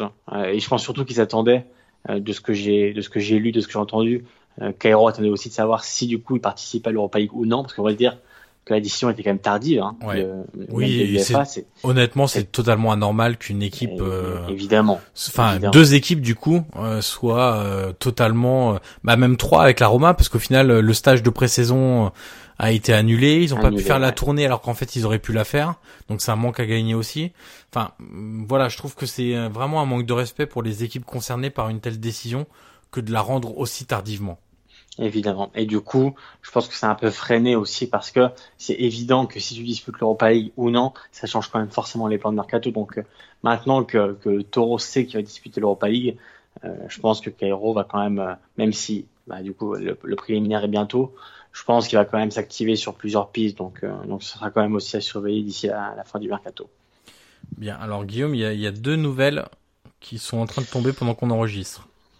Je sais de quoi tu vas me parler. La première, c'est vivement Jordan Veretout à la Roma, c'est quasiment fait, Oui. quasiment bouclé.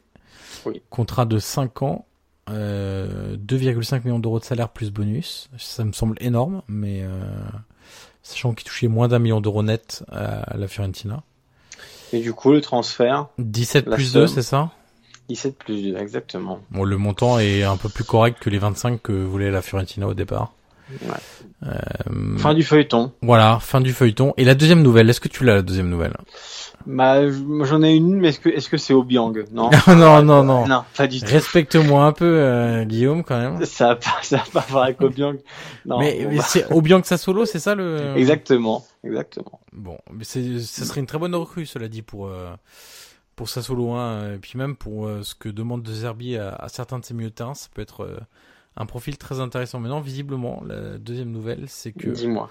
la carrière de Clarence Seedorf comme entraîneur est quand même Aïe, pas aïe, aïe. très très simple. C'est un chemin de croix, puisqu'il a été démis visiblement de ses fonctions de sélectionneur de euh, du Cameroun.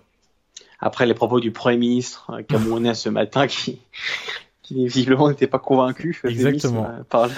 Mais c'est vrai que c'est compliqué pour Seedorf. hein, la, la reconversion, euh, c'est Bah, c'est- oui. un peu comme euh, un peu comme son ancien coéquipier, numéro 9. Euh, Pipo, Pipo. Ouais, c'est c'est c'est quand même qui qui du coup est, est le nouveau coach de Benevento. Hein. Ouais, si je série ne m'abuse, si je ne m'abuse, donc euh, euh, et même Brocky. Hein. Je sais pas si tu te souviens, mais Brocky Oui. qui est à Monza maintenant, le Monza de Berlusconi. Série C, c'est ça, Monza? Et c'est RIC, exactement. Euh, donc voilà, Bon, c'est c'est pas la joie. Hein, c'est il y a y a Nesta qui est à Pérouse en série B, mais ça se passe un peu mieux, donc euh, Ouais. on verra. Euh, dernier club euh, Guillaume quand même que je voulais faire. Alors ça c'est plus un petit choix personnel. C'est Bologne. Alors je trouve déjà que d'avoir réussi à confirmer Soriano, Sansone et Orsolini, c'est c'est costaud. Ouais. Parce qu'ils ont été tous les trois décisifs dans, dans la bonne deuxième partie de saison sans Pippo Inzaghi à Bologne. Il y a un de mes chouchous, je dois l'admettre, euh, qui joue à l'Excelsior Rotterdam, qui s'appelle Gerdy Schouten. Euh, alors en, néerlandais c'est imprononçable, mais on va la prononcer un peu à la française. Qui est un milieu de terrain, une sorte de 6, qui est un profil, je parle bien en termes de profil, et seulement de profil à la euh, Frankie de Jong, qui a un peu les mêmes caractéristiques pour euh, dicter le jeu, de, de sortie de balle, d'absorber le pressing adverse, euh, vraie qualité technique pour orienter le jeu, c'est vraiment un joueur très intéressant. Stefano Densville, qui vient de Bruges, que j'avais un peu perdu de vue depuis qu'il était parti de l'Ajax, mais qui est un défenseur central qui a été très bon en, en Belgique. Et puis alors un autre euh, défenseur central qui vient de Belgique, Tomiyasu, le japonais. Mais alors là, j'avoue que je sèche. Et puis il y a euh, un autre chouchou, Andreas Kovolsen. On verra s'il signera ou petit pas feuilleton, ouais, petit feuilleton. À Bologne, mais c'est un ailier euh, hyper intéressant qui a brillé euh, de mille feux avec Nordjylland euh, au Danemark, sachant que côté sortie, il y a que le suédois Elander qui a signé aux Rangers. Donc c'est encore un beau mercato de Ouais. Mais en parlant de Bologne, d'ailleurs, on peut, évidemment. on peut adresser nos pensées à, à qui malheureusement souffre d'une leucémie. Donc, euh, donc Et voilà, on c'est- verra aussi quelles conséquences ça, quelles conséquences pardon, ça va avoir sur euh, bah, le poste d'entraîneur aussi. Sûr, euh, évidemment, parce que Sabatini l'a confirmé du coup euh, dans, dans ses fonctions, donc euh, à voir comment ça va se dégoupiller. Mais en tout cas, voilà, lui souhaiter un bon courage. Euh, On a lu ça dans la Gazeta, donc voilà, forcément ça nous touche tous, de- parce que c'est quand même un, un au-delà de l'entraîneur c'est quand même voilà, important du foot italien. Exactement, ça un personnage, une personne qu'on affectionne beaucoup, donc euh, et une personne intègre. Et je sais que dans le monde du foot, il n'y en a pas beaucoup. Donc, euh, donc voilà, en espérant qu'il aille mieux euh, le plus vite possible. Alors Guillaume, est-ce que ce serait pas le moment de passer aux questions-réponses? Tu sais qu'on en a quelques-unes. Euh, on en a même pas mal, je crois. Il me Je semble en avoir pas. vu pas mal. Alors, je, je vais commencer parce que j'en ai vu une passer directement en, en notification sur mon téléphone. C'est de notre fidèle auditeur et suiveur Andy, Andy Calachione, qui nous demandait euh, de mémoire, c'était euh, quelle est selon nous la meilleure charnière centrale d'Italie pour la saison prochaine? Écoute, euh, moi j'ai quand même un sacré faible pour Ko- Koulibaly Manolas. Ouais. C'est vraiment quelque chose sur le papier qui, qui, me, qui me perturbe. Disons que ça, disons que ça m'intrigue beaucoup. C'est quand même euh, complémentaire, c'est très solide. Euh, Koulibaly, c'est quand même l'un des meilleurs défenseurs du monde. Manolas, moi, je, comme voilà, tout le monde l'apprécie, mais c'est vrai que moi j'ai un coup de cœur pour lui quand même depuis des années. Mais voilà, après c'est évident que Godin, Devray et, et Skriniar à l'Inter c'est très solide. Euh, Delict, Chiellini, je t'en parle même pas, donc c'est compliqué de faire un choix. Euh, mais évidemment que. Mais, mais ton cœur penche pour oui, Koulibaly, Koulibaly. Bon, et puis moi, je vais, je vais, pour pas dire la même chose que toi, et bon, ça se joue pas à grand chose, hein, mais hum, j'avoue que la, la charnière de Lirt Chiellini, moi, me, Oui, forcément. me donne quelques frissons euh, également euh, du côté de, de la Juve. Euh, J'avais vu passer une question de Kams aussi, de Code sur Twitter, qui est aussi infidèle, je crois. Euh, je sais pas si c'est un ou une, mais je, il me semble que c'est infidèle de Calcio et PP et qui nous disait que pensez-vous de la possibilité pour la Juve de signer Icardi et donc d'avoir à gérer Wanda Nara en plus de Véronique Rabiot? Et je dois avouer que ça m'a fait sourire parce qu'effectivement, c'est Ouais. quand, même des agents euh, qui sont euh, Écoute, j'ai quand même envie d'avoir confiance, on va dire, en l'institution Juve Oui. et, et Véronique ira faire un tour dans le bureau de Pavel Nedved, de Fabio Paratici hein, et André Agnelli si besoin. Donc, euh, écoute, mais c'est évident que quand tu recrutes Adrien Rabiot, tu recrutes sa maman, et quand tu recrutes Mauro tu recrutes sa femme et agent. Donc, euh, ouais. c'est c'est sûr que c'est pas simple. Si tu veux, j'ai des questions. moi Allez. aussi. Euh, des informations de alors All Panam qui nous montrent des informations concernant Milinkovic Savic. Bah, Milinkovic Savic, on sait que Lazio euh, n'est pas contre le vendre. Euh, va falloir mettre un chèque par contre, on va dire dans les euh, allez 60, 70, voire un peu plus. Ah, Ça moi, je pense que- basse. Moi, moi, ouais, c'est vraiment très bas. Je pense que la 2, ils en veulent au minimum 80. Oui, Parce oui, que- bah, c'est pour ça que Ouais. ouais, fourchette basse. ouais. Ouais. Oui, c'est. Mais en tout cas, oui, on sait que le PSG est intéressé. Euh, c'est même le club le plus intéressé, mais pour le moment, en tout cas, c'est du mal à se décanter. Et c'est pas le dossier prioritaire du PSG.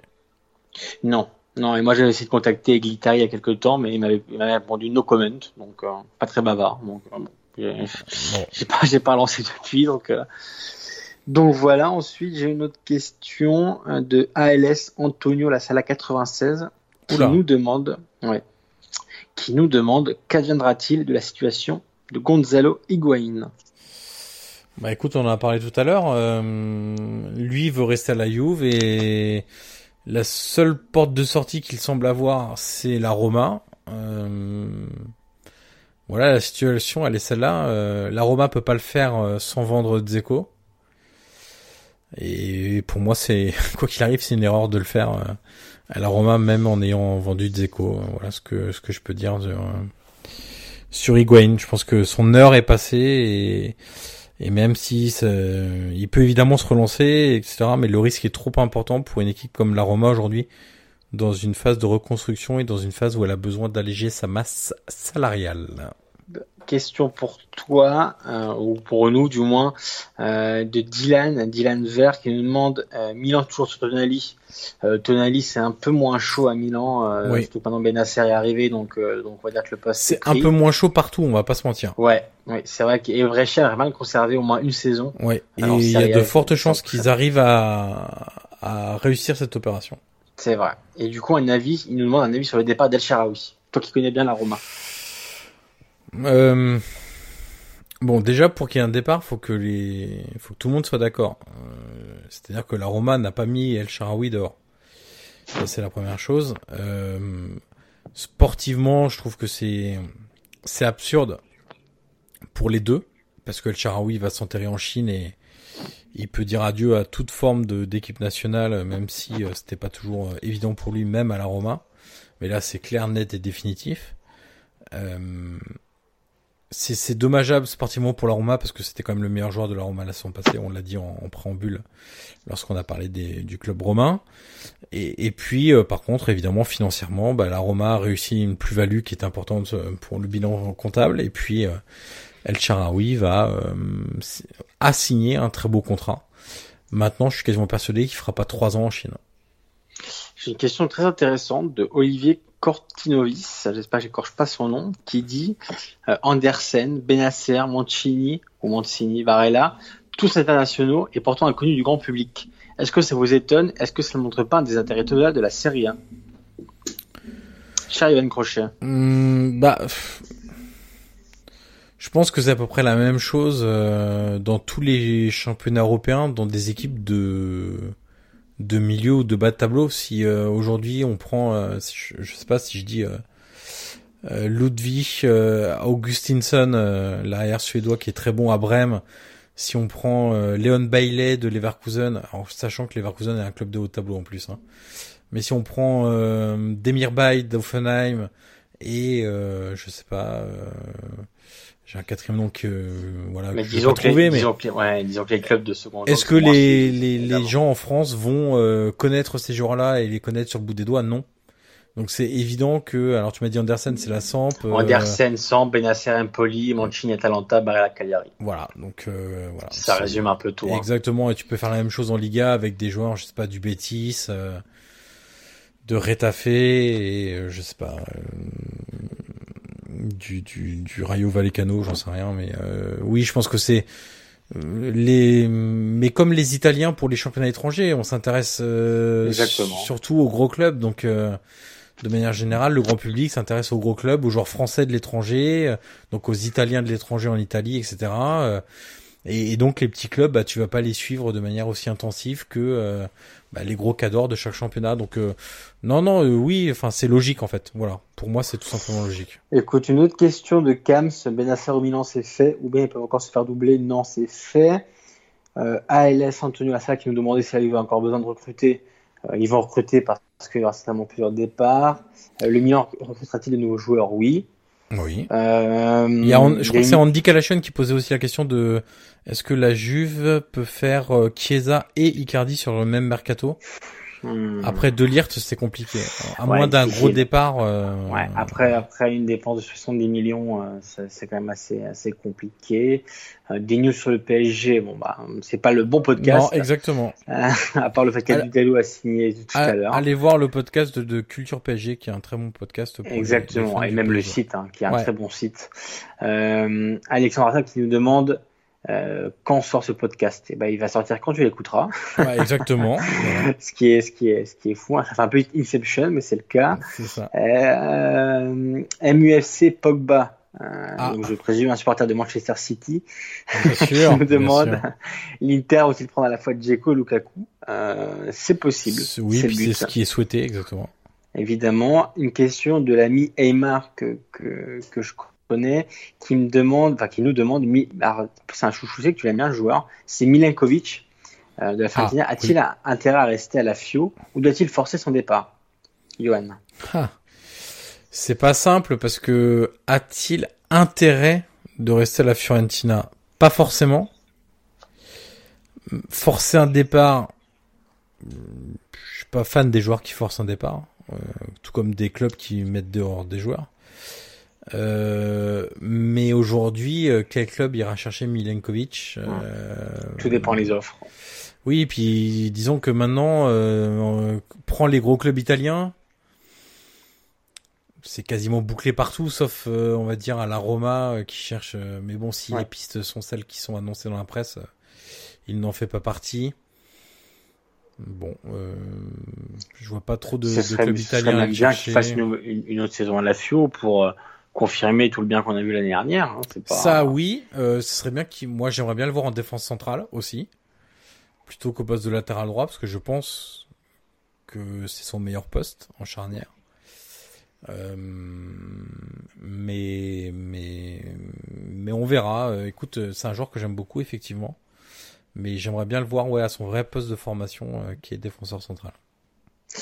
Euh, Rotamatore hein, qui nous demande Icardi à la Juve, Dybala à l'Inter. Bah, ça peut paraître du fin de catch, et pourtant ça a été envisagé, mais euh, l'échange n'a pas été plus loin. Euh, Lukaku à l'Inter, on est le dossier, ça négocie. Euh, Manchester attend une nouvelle offre écrite de l'Inter, donc, euh, donc voilà. Ceballos à Milan de Madridista.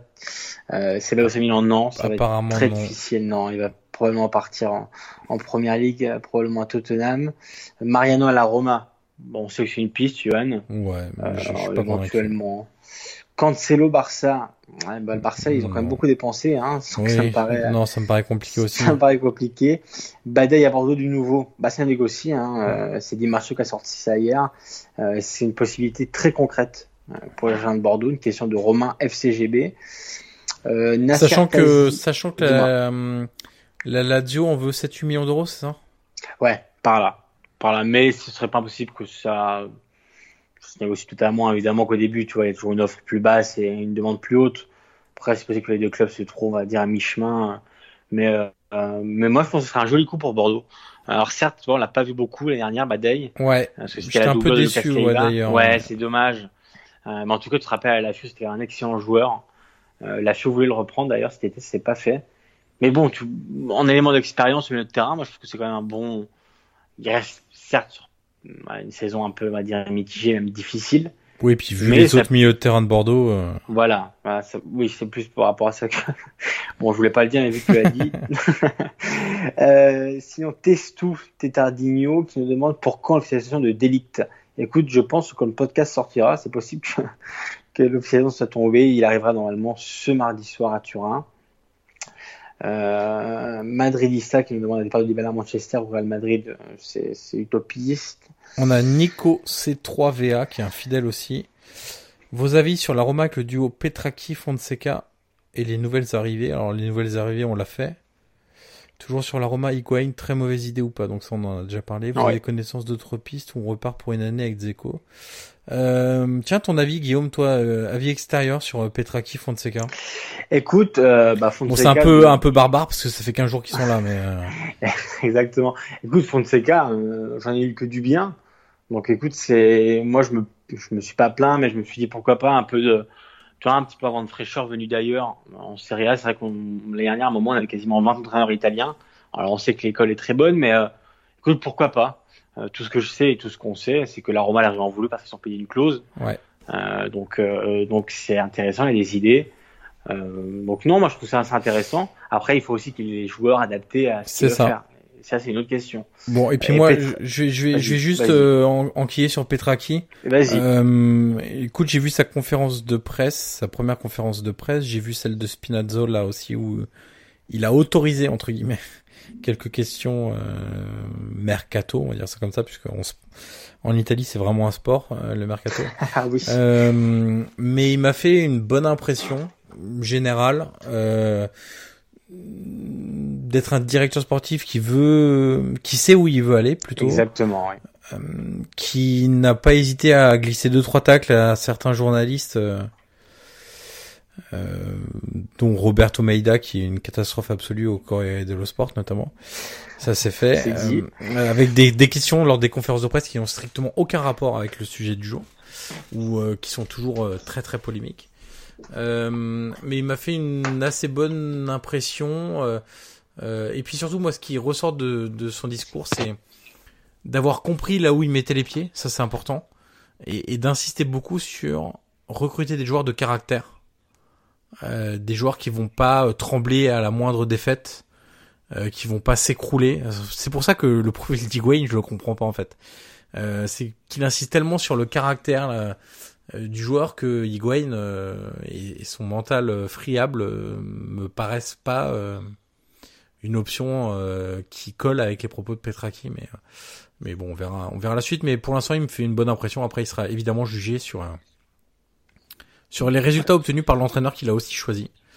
Euh, mais il a aussi quand même réussi à faire partir des éléments indésirables comme Gerson, Ponce, euh, Marcano, donc ça, un directeur sportif, tu le juges beaucoup sur les arrivées, un peu moins sur les ventes. Alors qu'en fait, il faut aussi euh, le juger beaucoup sur les ventes et pas les ventes euh, de joueurs bankable, mais sur ceux que qui sont plus compliqués à faire partir. Et pour l'instant, il répond un peu au cahier des charges fixé par par Palota. Disons qu'il est très autoritaire. Hein, Exactement. Euh, Qu'est-ce qu'on a d'autre comme question? Écoute, euh, moi je pense qu'on a fait. On a fait le tour, on n'a rien oublié. Euh... Si CCF 84 qui nous dit est-ce que vous approuvez les choix de l'Inter jusque là Bah c'est des choix assez cohérents. Oui. Hormis euh, Lazaro, moi que je connais pas, le reste me oui. paraît très cohérent.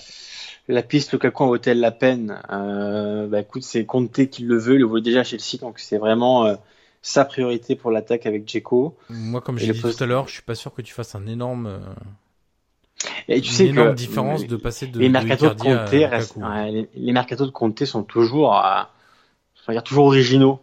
Mmh. Il y a toujours des pistes un peu, tu vois, un peu surprenantes. Je me rappelle la Juve aussi à l'époque, à Chelsea où il avait pris Zappacosta par exemple. Il y a toujours des, des peut-être des surprises parce que c'est quand même des joueurs confirmés, mais euh, voilà, c'est toujours des mercato un peu, un peu particulier. Mais voilà, c'est Lukaku, Conte, euh, le voulait déjà à Chelsea, il l'aime, il l'aime vraiment bien, donc euh, il le veut à l'Inter. À voir si ça va se boucler, mais si ça se boucle, en tout cas, ce sera pour une somme assez colossale. Donc, euh, Ah, on mais en tout aussi- cas, ouais. Oui, vas-y, je laisse finir. non, non, en tout cas, Barella, euh, pour le coup, c'est vraiment un joli coup comme, comme Godin. Euh, on a une autre personne qui s'est trompée de podcast, Marseille News 3, quelque chose sur l'OM. Euh, écoute, euh, Ah.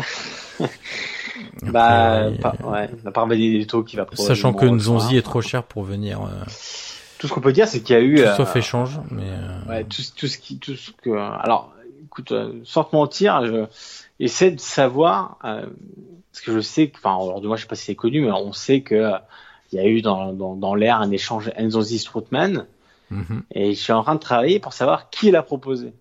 Et quand je demande, à- à- à- on va dire, aux, aux sources proches de la Roma, on me dit que c'est la, l'OM. Et quand je demande aux sources proches de l'OM, on me dit que c'est la Roma. Donc, euh, donc, euh, donc c'est assez, assez curieux. Mais en tout cas, oui, l'échange Nzonzi Strootman, visiblement, est envisagé par l'une des parties. je pense, je pense que c'est, euh, ça a été envisagé par les deux qui veulent se débarrasser des deux joueurs euh, qui ont à peu près le même salaire. Mais Sauf que euh, Nzonzi euh, est pas très, très chaud pour rejoindre. Non, puis ça, ça- le problème de la Roma, c'est que s'ils font partir Nzonzi, euh, c'est pour, euh, c'est pour, euh, pour de l'argent. Euh, Oui. et Oui, économiser oui. un gros salaire, c'est pas pour reprendre le même salaire derrière.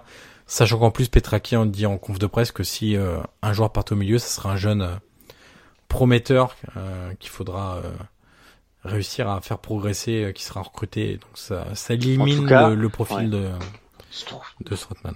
Strootman, en tout cas, reviendrait à pied à Rome. Hein. Ah, ça, c'est clair et net, On peut le dire sans problème. Je pense que Strootman, demain, on lui dit, tu prends ton vélo et tu, tu reviens à Rome. Je pense qu'il fait Marseille-Rome sans aucun problème. hein. Ouais, ça c'est, clair. C'est certain. Bon, on a fait le tour, Guillaume. Et on a fait le tour. On a fait le tour. Bon, eh ben écoutez, 1h45 de, de débat mercato. Euh, on refera un point. Alors, on sait pas encore. hein, On verra. L'été est chargé pour pour nous deux, donc euh, Bien sûr. soit on fera un point début août, par exemple dans trois semaines, et puis après euh, à la fin du mercato, soit on fera directement un point à la fin du mercato. Euh, du coup, suivez-nous sur Twitter pour on vous mettra les petites infos euh, là-dessus. Euh, comme d'hab, je répète, hein, on est dispo sur Spotify, Deezer, SoundCloud. Ça fait longtemps que j'avais pas fait ça. Euh, SoundCloud, iTunes. euh, iTunes, euh, Apple Podcast, donc Google Podcast, euh, Les Facebook, cinq étoiles, Twitter. Les surtout. 5 étoiles, j'ai failli oublier les 5 étoiles. Pensez-y, les 5 étoiles. Pensez C'est aux cinq très, étoiles. très important. Ça prend, on va dire, à peu près, je pense, 1 minute 30, même pas. À peine, même pas. À peine. Donc, si vous pouvez le faire, Ouais. Euh, c'est c'est c'est vraiment génial. Si vous voulez surtout continue, euh, c'est c'est vraiment le le top. Donc n'hésitez pas à aller à aller mettre 5 étoiles sur le podcast. Et puis on se dit donc euh, rendez-vous dans euh, dans bientôt, hein, on va dire ça Bah, dans ça. bientôt. En tout cas, en tout cas, ce qui est sûr, c'est qu'on va revenir. Ça c'est clair, on va revenir. On vous tiendra informé des quelques changements qui sont prévus là pour la, la saison prochaine, mais euh, on sera là, bien entendu. Bien entendu. Ouais. Euh, merci Guillaume. Euh, et puis on d'ici là, hein, vous pouvez nous retrouver sur Twitter, Guillaume MP pour euh, Guillaume, monsieur, Guillaume Maillard Pazzini sur Twitter. Et Johan Crochet, Voilà. évidemment. Bah, Johan Crochet. C'est quand même c'est quand même bien foutu hein, ces histoires. Hein. C'est quand même très simple. Et puis on parle hein, évidemment sur nos comptes perso aussi un peu de de mercato et de et de foot italien. Guillaume, merci. Et puis euh, on se dit donc à bientôt pour euh, une deuxième session de mercato sur euh, le podcast Calcio et Pépé. Salut à tous. Want truly hydrated skin? Medocia's Body Care Breakthrough Hyaluronic Body Serum. It's clinically proven to increase hydration by 161%. It's lightweight, fast absorbing, and delivers 24 hours of hydration for silky smooth skin without any sticky afterfeel. Treat your skin to clean, vegan skincare from Osea. Get 10% off your first order with code SUMMER at OseaMalibu.com. That's O S E A Malibu.com code SUMMER.